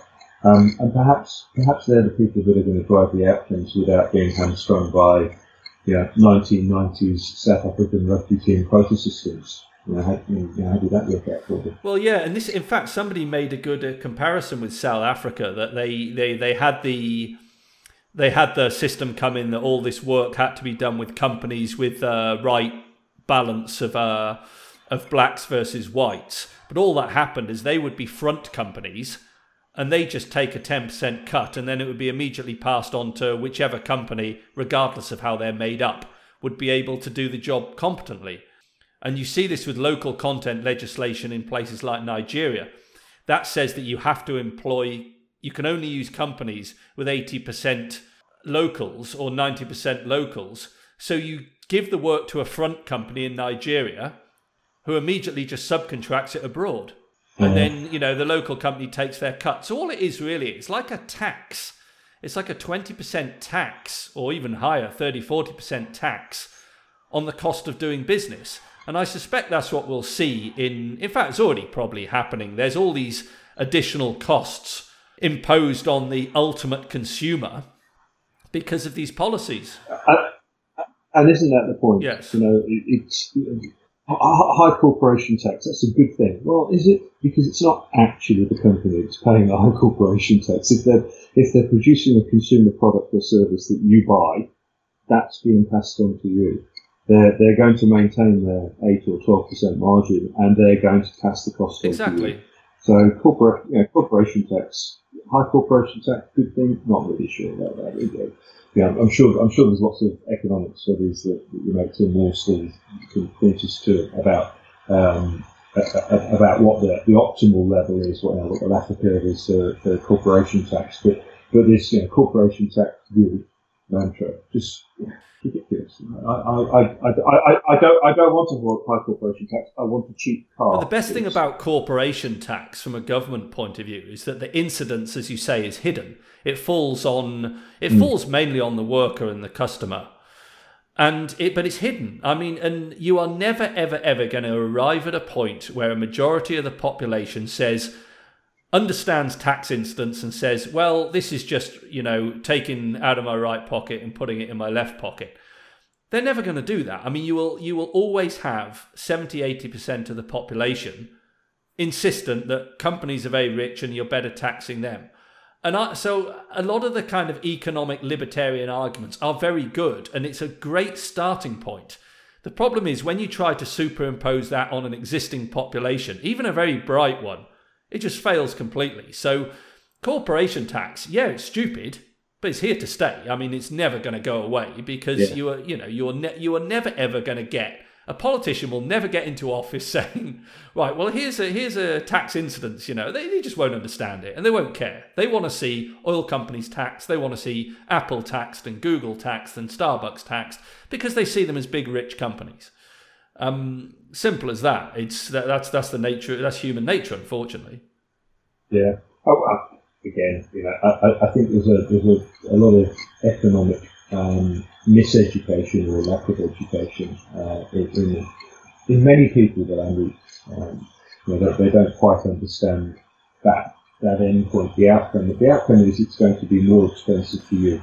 You know, there's, there's a classic here in um, in Australia they um, they've imposed um, their equivalent of VAT on internet purchases. Oh yeah, yeah, yeah, yeah.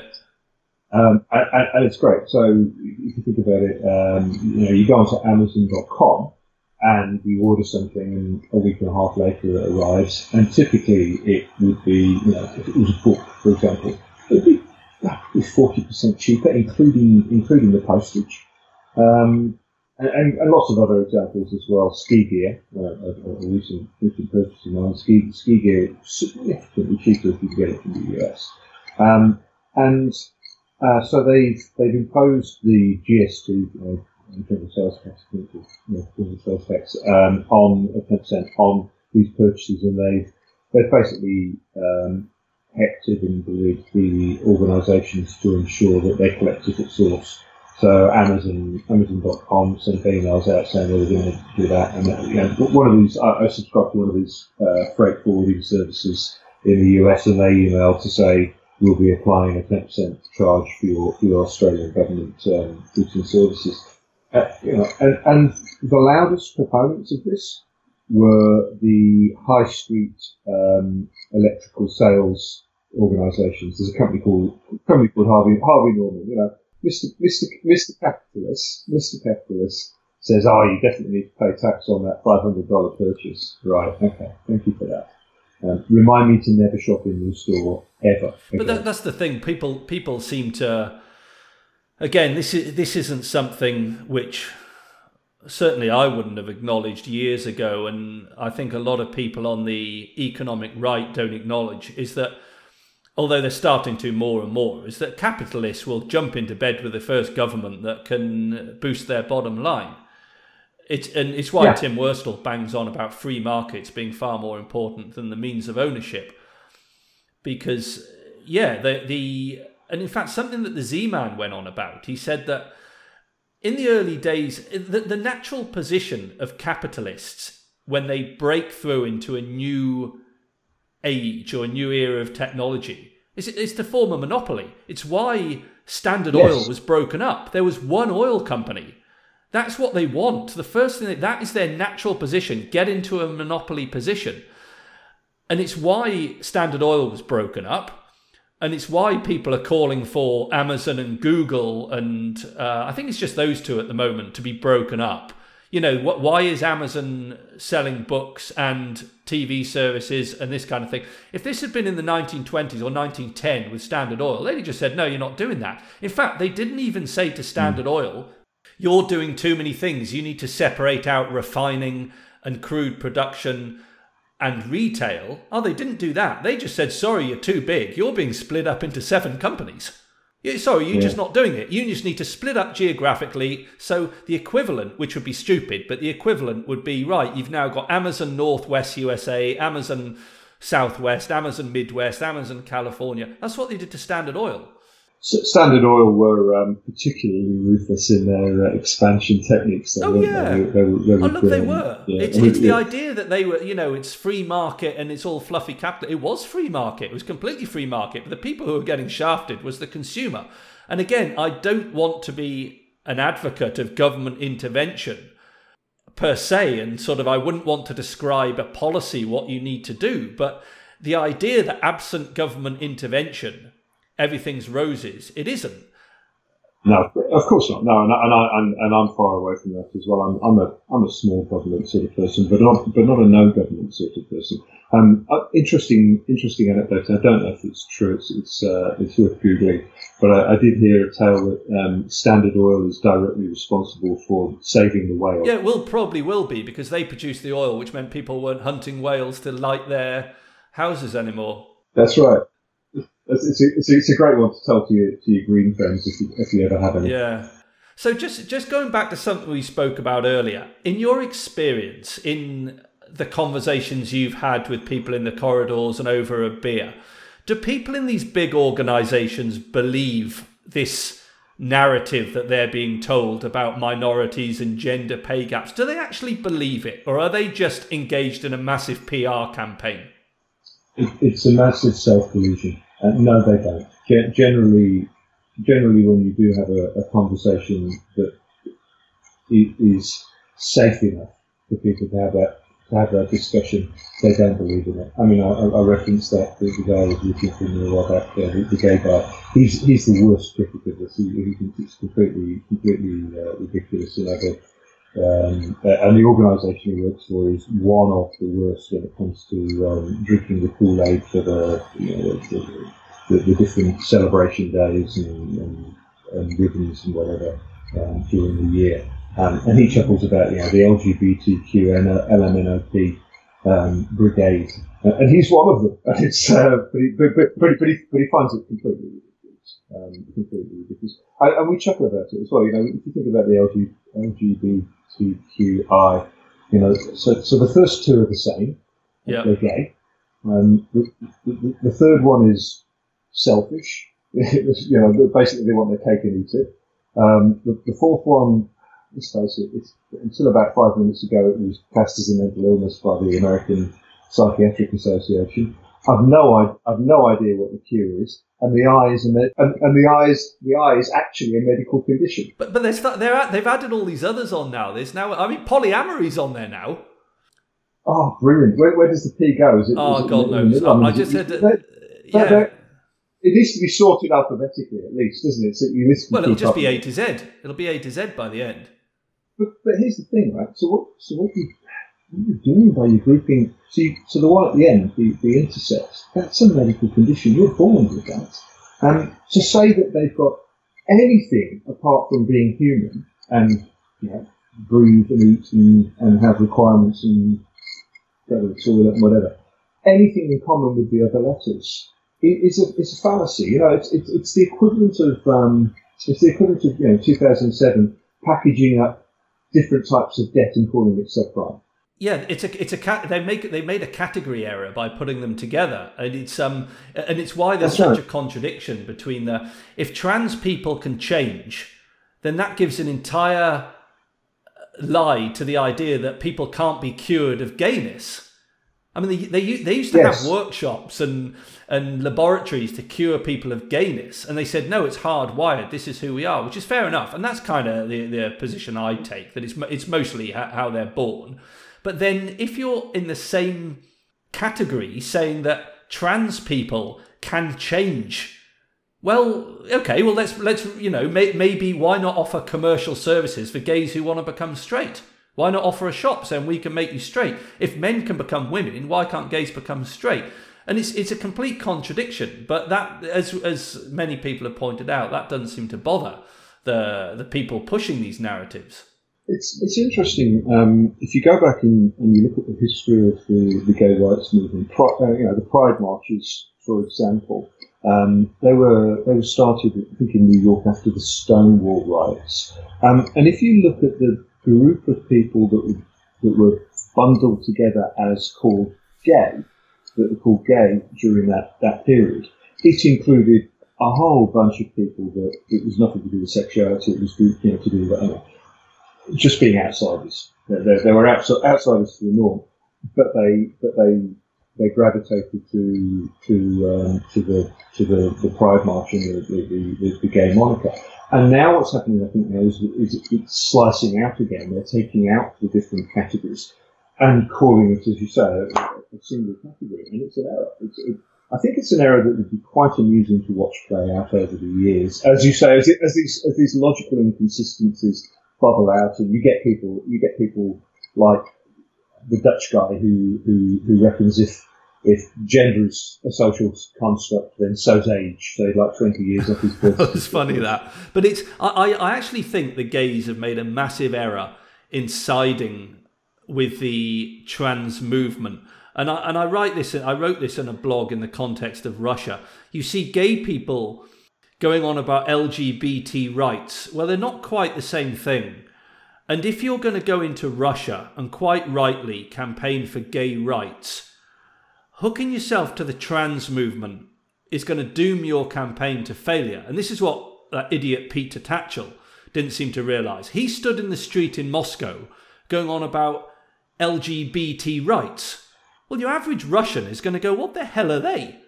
And they're going to start talking about yeah. trannies, and they're going to think, who? What, those guys who run around dressed as women? What have they got to do with any of this? Trannies in Chechnya? Is, is this some kind of spoof? Is this an Ali G sketch? Whereas if they went in and said gay rights, gay and lesbian rights, and said there's gay men in clubs in Moscow and Petersburg and Chechnya being, you know, who are, who are, are, are struggling, your average Russian would go, okay, yeah, I probably know someone like that. I'll sympathise.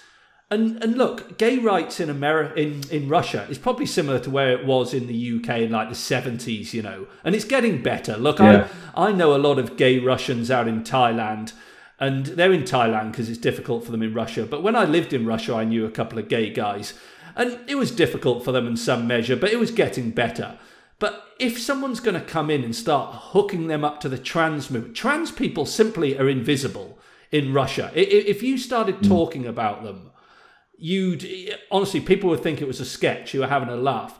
But they seem to have gay people seem to have put themselves in the same category.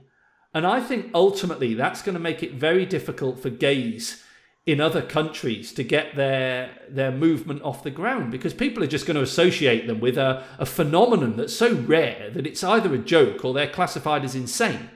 Well, I, I mean, I'll, I'll, just take issue with your point about they, the gays have made a mistake. The ones I know haven't because they, they think it's a joke. They think it's a laugh. They, they, they you know. But they've allowed others to set the narrative. I mean, there are some pretty sensible. Yes. Uh, gay, there's a lot of sensible gay people about, but they've allowed their moniker to be adopted by the lunatics. And now, if you go into a new Yeah. country, I mean, okay, in the UK and America, people are pretty sure all the different versions of gays, you know, the sensible ones and the nutters.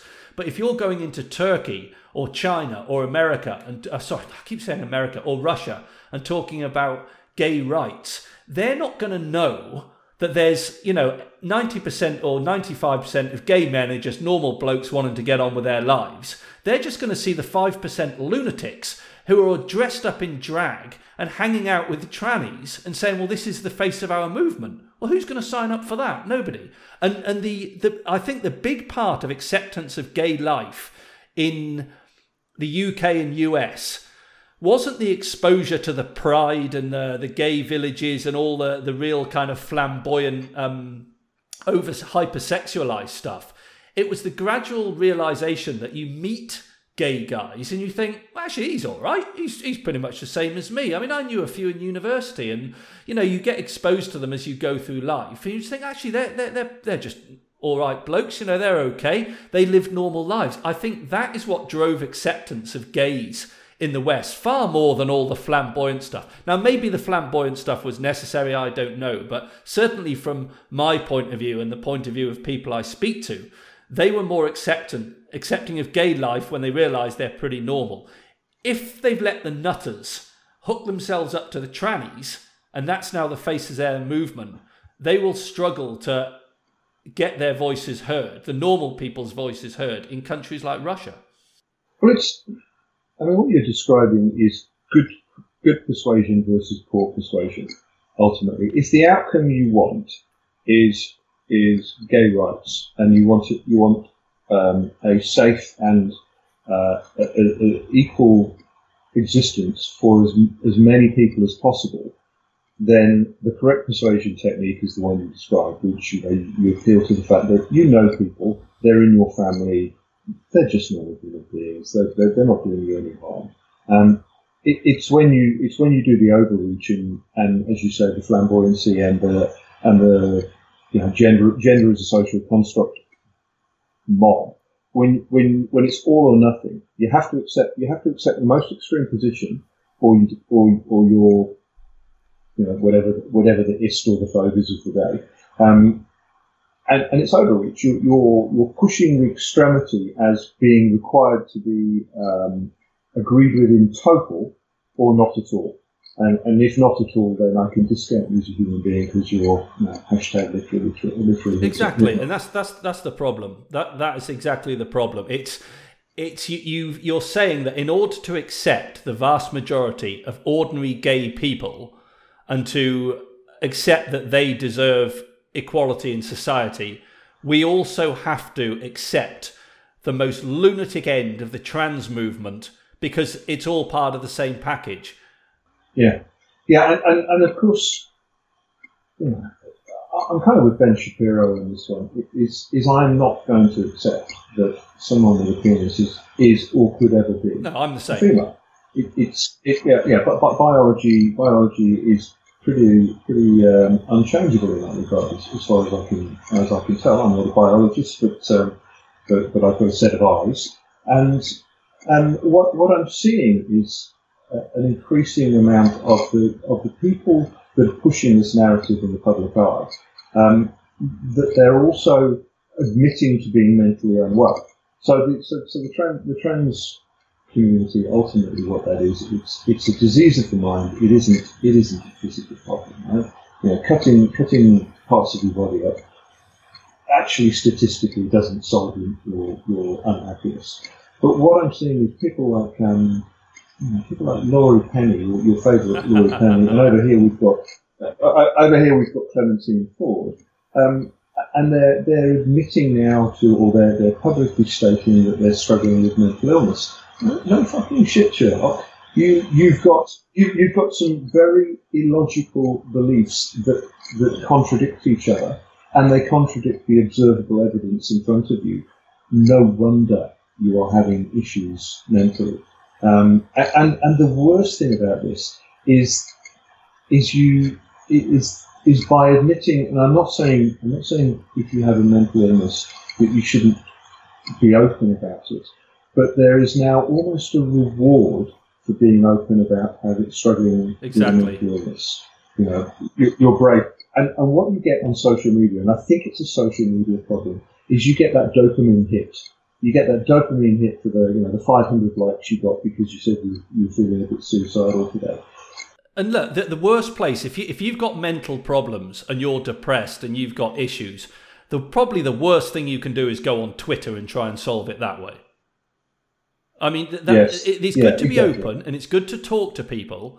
And I find it very therapeutic to write publicly and to talk to people about any problem I'm having. But Twitter in particular is probably the worst place to do that because it's just, I mean, it's, you, you know what Twitter's like. And, and what you see a lot of, especially among women, is they're all now saying it's almost a badge of honor to say they have PTSD. Now, it used to be PTSD was mm. reserved for soldiers who'd come back from some horrible battle or people who'd been in like really, really extreme, difficult circumstances, caught up in a tsunami, a plane crash, a car crash, or they'd grown up in like really bad childhood conditions where they'd been, and they really do need to seek proper counselling and therapy. But now it's like a badge of honour. Some woman will say, Oh, I, I've had PTSD since I was four. Well, why was that? Well, I don't know. And Natalia Antonova says that. She's on. She she says she's had PTSD since she was a child. Oh, were her parents horrific? No, apparently her parents were lovely. So where does this come from? Apparently it's just something you're born with. Yeah. But where the trauma comes in, I don't know. It's it's attention seeking on a massive scale. That's what it is. And well, well, well and, and and the problem is it's yes. rewarded now. So so there is there is a societal societal, you know, and, and social media isn't society. I, I don't use Twitter anymore. I was on it for a while and it, it, it bored the crap out of me because I would agree with the people that I agreed with and I'd, I'd argue until I got blocked with the people I didn't agree with. And, and nothing, nothing ever was changed. I, I've never seen anyone's opinion changed on Twitter. You know, it, it's like arguing with an international referee, you know, at a rugby match. They are not going to reverse that decision. You're, you're, I stay on Twitter mainly because it's a very good source of news, what's going on, and, and commentary. And it's also, I mean, I'm not interested in arguing on Twitter. I'm not interested in arguing with anybody anymore. But what I do like, there is some very witty comments. And I have met quite a few people who broadly share my opinions, but I don't really like following them because they share my opinions. I just quite like the banter with them. And Ben Sixsmith is a, is a good one. He's some young writer I'd never heard of, lives in Poland. But he's got a good sense of humour. You can make fun of him, you can include him, you can tag him in, and he always responds well.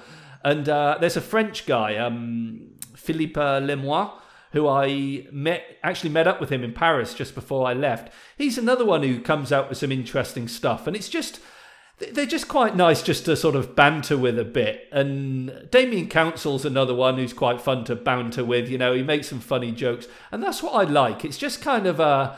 It's a bit like being in a pub where you know there's a handful of good blokes around you can have a chat with.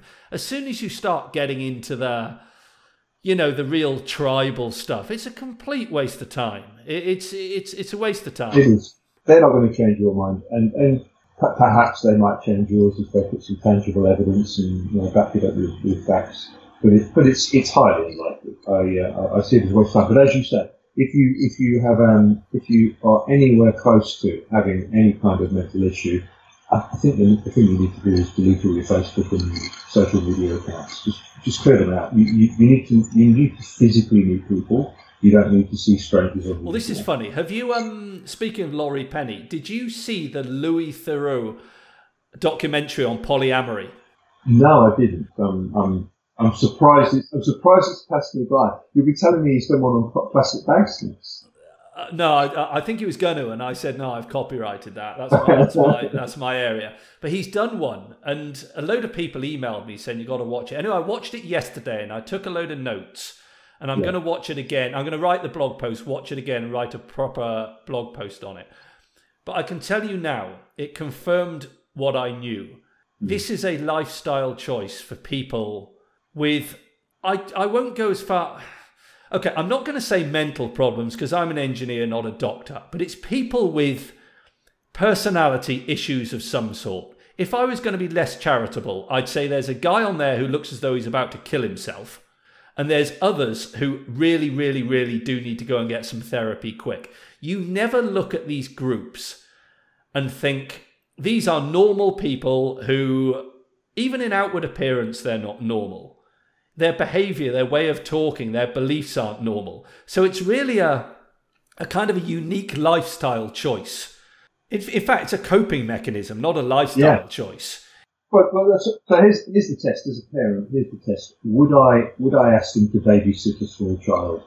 No, you wouldn't. No, of course you wouldn't. No. Um, and, and, and, that's the test. So that's the test. If, if, if, you're a, if you're a regular functioning adult and I needed I needed you to look after my kids for a couple of hours, I'd, I'd let you do it. So well, that kind of brings me on to the point I was going to make that I don't care if these people are polyamorous, just as I don't care that there's people on Twitter who claim they have PTSD, and I don't care that people like Laurie Penny can hold six contradictory opinions in her head at the same point, at the same time.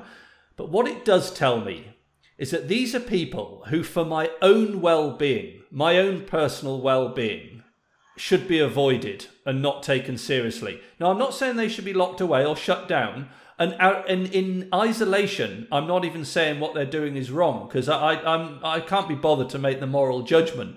But if one of those people enters into my sphere, uh, it's in my interest to keep them well out of it and to keep yes. my distance because all these things are signs of people who live such a different way that they are probably going to be detrimental to my long term interests. And that's the point, I think. People think that, you know, you see polyamorists or you see these nutters with purple hair, that you're judging them and that, you know, they're, they're normal and there's nothing wrong with them. They're not normal, they are in a minority. And if someone is in an extreme minority like that, just for your own well being, just keep your distance. That's all you need to do, keep your distance. Yeah, it's a, it's a good point. Yeah but I am judging it. I, I, I, yeah, you, see, you, see, you see the extremely overweight people with, with you know, multiple piercings and visible facial tattoos. It's self harm. Coloured hair. You know that, that, that, You know, how many badges do you need to wear that say I have problems? Exactly, and st- and stay away. Now, now they might. It's it's their free choice. They can do what they want. I don't care. But if they're in my sphere, no, please leave it or I will yeah. get myself out of their sphere and walk away. And that's something that it took me basically the writing of that book to work out how to express that. Because i mean i'd, I'd come up to that point thinking uh, you know everyone you're judgmental. You shouldn't judge. You're judgmental. And it took a year of thrashing out the arguments to work out that actually i'm not being judgmental. You can do whatever you like. But if you're going to come into my sphere and you're 35 years old with bright purple hair I can immediately ascertain that you will probably be bad news for my long-term well-being and therefore I'm going to get myself away from you. And that's and that's that's the way I see it. And I think that um yeah, anyone who's struggling with this, anyone who is accused of being judgmental needs to look at you know do go through the process that sort of I did and look at this and just say well this is this is objective reasoning here this isn't prejudice this is just, you know, okay, you can do what you want, but don't come near me. And when I was looking at these polyamorous groups on the Louis Theroux documentary, I could see that these are people who they're special. They are not normal. And it's not just because they're sleeping with multiple people. The underlying reasons when Louis Theroux gets talking to them, there are some deep issues that aren't being addressed. And the result yeah. of that is polyamory. Yeah, yeah, it's, it's the outcome, it's not the reason. Yeah, it's um, it's interesting. You know, you say not judgmental. The reason we're alive today, Tim, is because our ancestors were very judgmental. Right? You know, if you if you if you're welcoming of all, if you're welcoming of all, regard, you know, regardless of any background information, you didn't tend to live very long. So, so judge, being judgmental to a certain extent is is a useful evolutionary um, tool. And it's, um, it's necessary in, in, in any in any society. And as a friend of mine, Butch, said, it's not so much judgment judging as just um, assessing whether this person's good for me or not. And that's the same as if you're doing business with somebody. If I just met you and you came up to me on the street in Sydney and said, you know, I want to sell you something. I have to I have to assess you pretty quickly. Are you somebody that I want to be friends with or not? You know, and this is what you do with everybody. But people seem to think because it's in a context of certain context, whether it be to do with, you know, sexual relations or political relations, that you shouldn't judge people. It's nonsense. I mean we judge people all the time, even in basic friendships. Yeah, yeah, and and, and long may it continue. Um, it's yeah, it, it, you, know, you, you, made the, you made a point earlier about um, people in senior people in organisations being uh, psychopaths and sociopaths. Which one you use, but but it is true. So there's a there's a great book called The Sociopath Next Door. It was written about five or six years ago, I think, um, and basically one in twenty Americans are somewhere on the scale of, of being sociopaths, and it's a successful strategy. It's a successful trait. So it it gener- generally you find the higher up an organisation, be it politics, be it business, whatever, um, the more likely the prevalence of, of sociopaths. Um, now, you've got some, you know, you've got some good tools in your armory on how to spot these sociopaths. Um, it, it's the it's the highly successful ones that are harder, um, but, but but the very unsuccessful ones stand out like a sore thumb. But this is interesting because it brings me straight back onto the point I said about an hour ago that women are discriminated against in some level in the workplace because sociopathic men do tend to prevail to high positions in a workplace.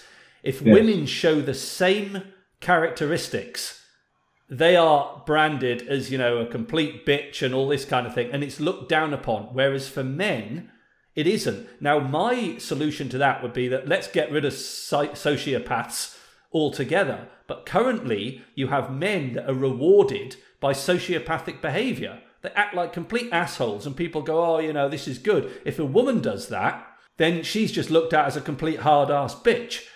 That's an interesting point, actually. You've just prompted me to think about that and, and, and to think back in my past.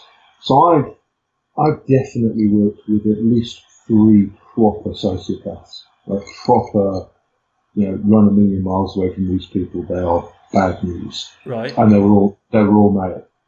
I I don't think I've worked with any senior female that that displays anywhere close to that level of um, sociopath sociopathic behaviour. Um, that, that is quite interesting. It's a, it's a, it's a so I, I, have to think a little bit longer about that and, and, and think back, but no, I can't. Nothing comes to mind where where I've had a female where I've gone, Jesus, you're you're complete sociopath. I've got to get out of, out of your your uh, sphere of influence. But the other the other way as well that I think women are discriminate, discriminated against is that, as I said before, the way in which to succeed in a modern organisation is to arslick and get basically suck up to the management and be seen as very compliant. And what I used to see in the my previous employer is a lot of young men doing what's called bag carrying for the women. And they'd yeah. go up, you know, they'd start. Uh, sorry, sorry, I'll start that again. They were bag carrying for their boss. So their boss would be a man, and they'd accompany them to lunch. They'd do their presentations. They'd arslick with them. They'd spend a lot of time and effort in the company of their boss that they otherwise didn't need to. Now, there's two reasons why it's very difficult for a woman to do that. Firstly, if a woman starts saying to her boss, who's a man, hey, I think we should go for lunch together, it doesn't matter who that man is, he will, in the back of his mind, be thinking, uh oh, is there something else going on here?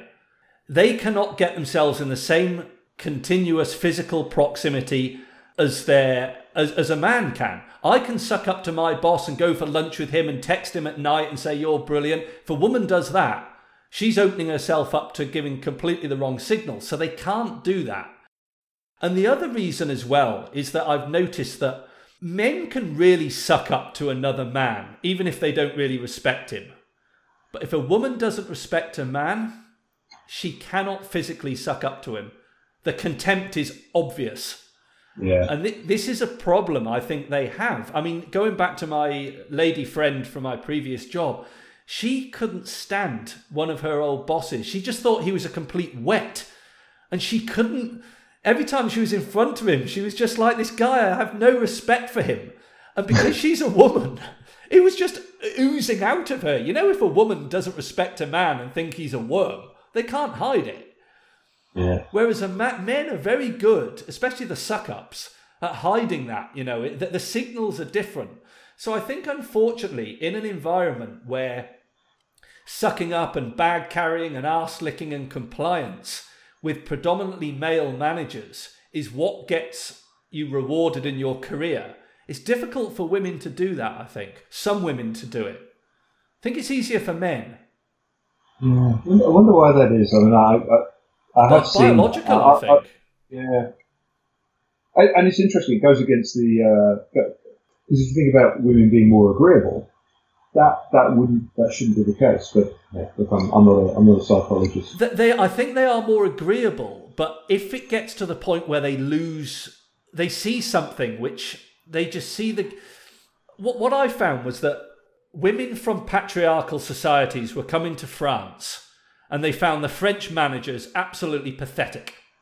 Like, you know, they were acting like women. They were over emotional. They were you know, they couldn't make decisions, and they were coming from patriarchal societies where the men might be assholes, but you knew they were men. And I found these women struggle to respect certain French managers because they just weren't displaying proper masculine characteristics. So I think there was hmm. something on a biological point of view. Of course, the flip side is that if they did see someone displaying masculine characteristics, they probably looked up to that guy too much but the problem is, is that you get a lot of yes men in managerial positions these days, a lot of complete wet nappies who have no masculine characteristics. And sucking up to them is necessary to get your career moving. And I think women yeah. might struggle with that. I think a lot of women struggle. You have to pamper the ego, uh, uh especially if the especially if the ego is is not a strong one anyway because they're not confident as, as men. Yeah, it's, it's, an interesting point. And, and women are not good at pampering the ego of men they don't like. Yes, I found that. yeah, exactly. exactly. Having failed to have my ego pampered very often, yeah, yes. I found that. Yes, I, am not feeling very pampered. Thanks, thank you very much. Yes.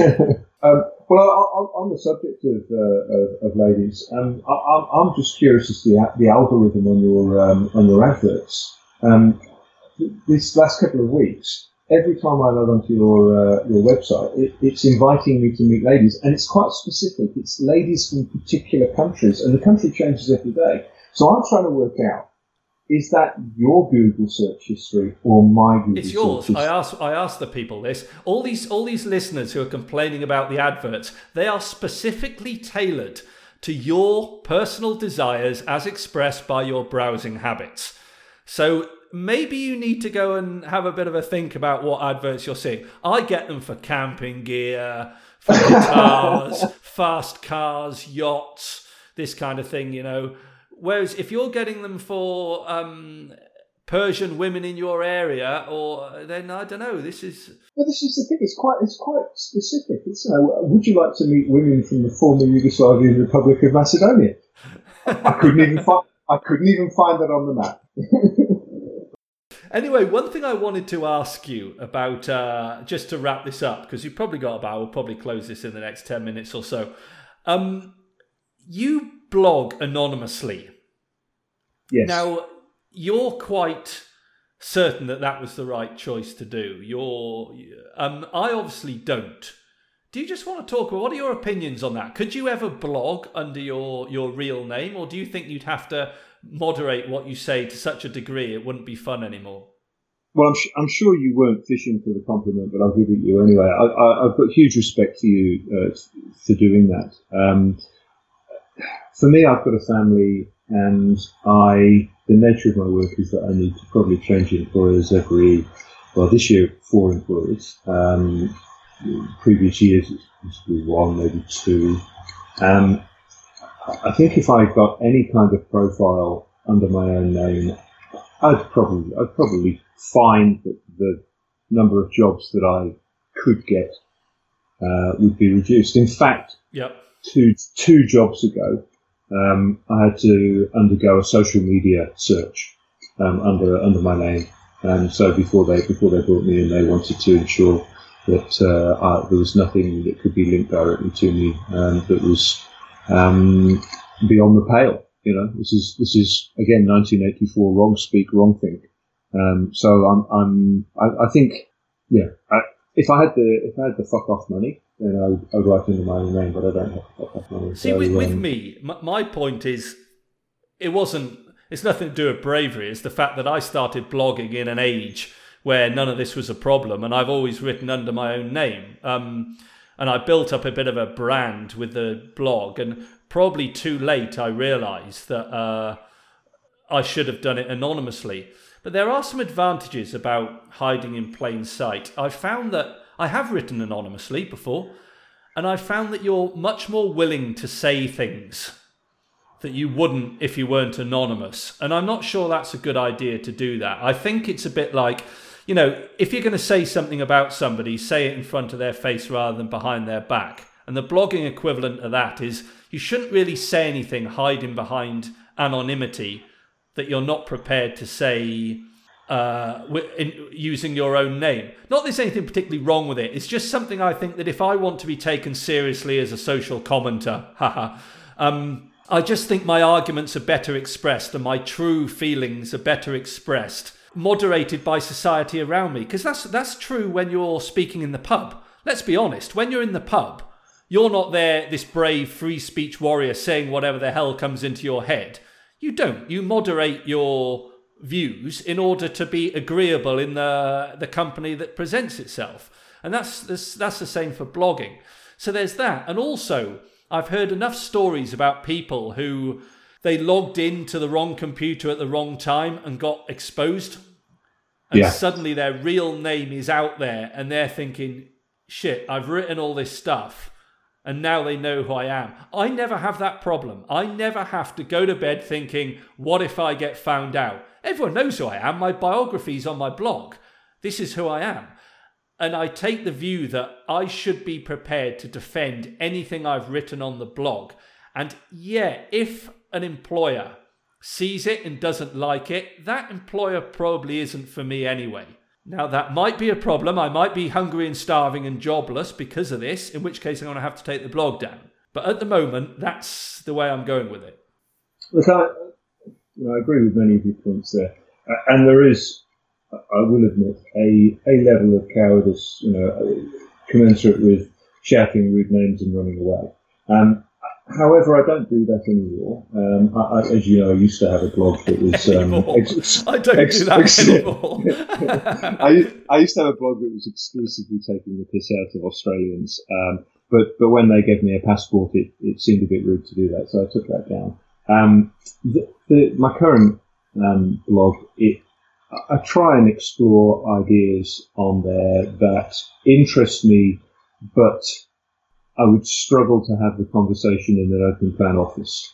Um, and I don't particularly want to go to the pub every night to meet people to talk about it. So I, I kind of just write it out there. Sure. Now, with, with all the things that, that you and I have discussed today and information that's already there on the blog and, you know, my location and, and, and the sort of thing I do, it's not that hard to look at who I am.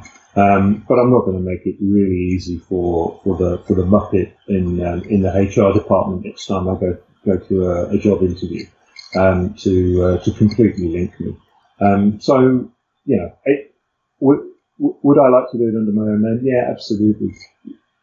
Would I like to be able to feed my kids this week? Yeah, probably too. So yeah. it, it's a bit of a it's a bit of a bind. So it, the alternative is to be quiet and not say anything. Um, and I'm I'm very conscious with this current blog that I write that I I try and I try and use some level of objective reasoning, data driven. Yeah. Um, and and I, I don't just sit there shouting shouting like a like a drunk outside King's Cross Station at two in the morning.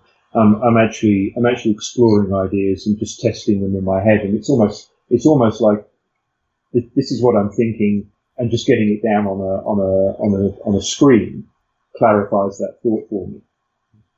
Yeah. Um, because about the job thing, I mean, yeah, I, I'm going to have to find a job next summer. And I think there is a chance that I will be get my applications put in the bin because HR will do a job search. It will do a search and find my name and just decide it's too much hassle employing hmm. somebody with a blog, or they might even ask me to take it down. And if if I find I can't get a job and I'm really struggling, I might pull it And, and I know that you can go back on the Wayback Machine, but no HR person's going to do that. They, they just don't dig that deep. They just basically chuck the name in. And the thing is, most of them find me for my email address. The university I'm at found me because I apply with a T Newman at desertsun.co.uk and they go, oh, that's unusual. I wonder what domain this is. And they put the back, back end of it in and they find my blog. A lot of people have found me that way. But there is something a bit liberating about it. I do see the blog as an extension of myself and part of my brand. I mean, I've actually tried to build up a brand, hence the logo.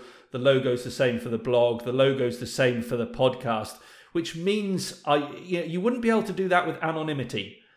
You, you, you couldn't build up this brand that you could then monetize. Steve Sailer said this. He said he'd rather have been anonymous, but then he couldn't see a way of monetizing it if his career took off. And it would be nice in future to do something with this. You know, between the podcast, the blog, I don't know if I'll ever be able to make money from it. Same with the books, but it'd be nice if I could find a job that could kind of, in some way, piggyback on the back of this. And that's, I think, a big thing. It, it means that in the future there are opportunities you know, if someone likes what I've written and says, right, we want you to write for us or we want you to come on TV, and I have had a few people ask me to come on TV, um, I don't have to worry about it. I can say, yeah, this is me. There's nothing to hide, and I think I think that's pretty. And and given that I arrived at this point by accident, I'm not too unhappy about it. But then again, it might cost me a job or, or several. Yeah, but, but yeah, the nature of your work though is that you only need one job. Yes. I I need I need several often in a year. Um, and, and therefore, I think the risk is increased exponentially for me that it could impact me negatively. As I say, it, you know, you're, you're, a pretty incompetent investigator if you can't work out who I am in, in the industry I'm in. Um, so, yeah, if, if someone if someone works out who I am based on what they read or, or they hear this, then so be it. Yeah. Uh, I, yeah, I, I, I, doubt I'm I doubt I'm going to be on the um, the, the nine o'clock news tomorrow night, and, and, and even if I am, the news cycle roll, rolls on so quickly these days that nobody will remember who I am anyway. I'm also banking on the fact, well, not banking on it, but I'm also a little bit optimistic in the fact that I think that in the next few years there might be a massive pushback against this stuff, and it might be that you know there's certain companies and certain individuals where who don't practice this stuff and big companies have tied themselves in such a Gordian knot that suddenly this whole thing about free speech and what you said on social media and and SJW stuff is just seen as so ridiculous that companies just have to abandon it. It's um, it's almost the uh, you know, the Dianification, the Dianification of the population, isn't it? Yeah. I, I was uh, I was living in Hong Kong um, when she she died, and um, and I I just sat there watching the TV with my jaw open, going, "What is happening to my country? They've all gone stark raving mad." It, yes, it's a tragedy that the mother of two children has just died in a car crash in Paris, but this isn't. You know, this isn't. Um, I think that was a huge turning point in Britain. Actually, I think it may, maybe not the turning point, but it was certainly the marker that that corner had been turned, and it coincided with uh, the Blair years, which I think was another, in hindsight, a huge marker of the way society had completely changed and not in a good way. I think those two things, mm. and the, and the way that Blair inserted himself into that whole thing with the people's princess and I think that was a huge marker. In fact, I think the social historians might look back and say that uh, whatever led up to that point, once that Diana scene a new Labour played out over those few years, it was quite clear the direction of travel Britain was headed in. And possibly, well, we don't know the final result, but people might look around and say, well, it was inevitable. Yeah, yeah, potentially. I mean, as you say, it might reverse over time. In which case, you're um, you're in the winner's seat because you, you've been against this publicly with your own name. Everyone else is everyone else has been. Um, you know, shouting rude names behind the chainmail fence and running away. And that's what I'm hoping is that the look, we keep hearing and I keep hearing, you know, that oh, they need people who think differently, they're disruptors, they want to come in because the old methods aren't working. Well, that now, in the modern economy is somebody like me. Because what they what a lot of people think is the disruptive stuff is, as I said before about British American tobacco and the arms dealers, that's complete orthodoxy now. And I'm hoping that there's small companies, particularly I mean Switzerland's got a lot of small, medium-sized enterprises who are making industrial processes and things that probably need people to be a bit different than the corporate drones. And I'm hoping that, you know, I can find one of them that says, okay, we can see who you are, but we actually need someone like this, rather than a company that's absolutely terrified of anybody who might slightly stray off the reservation. And I'm hoping that as these, as, you know, put it this way, if we head to another reset recession, which might happen, another stock market crash, these big companies are going to have to be shedding tens of thousands of people. We're going to go from peacetime to wartime, and companies are going to need people coming in who can actually get shit done. Yeah, it, would be interesting to see. So, uh, certainly, the markets that I follow, I don't see that there'll be a, a, a US or global recession next year. But 2020 might be the year where um, the indicators are pointing that way. Um, it'd be interesting to see, uh, regardless, it'd be interesting to see which people they shed.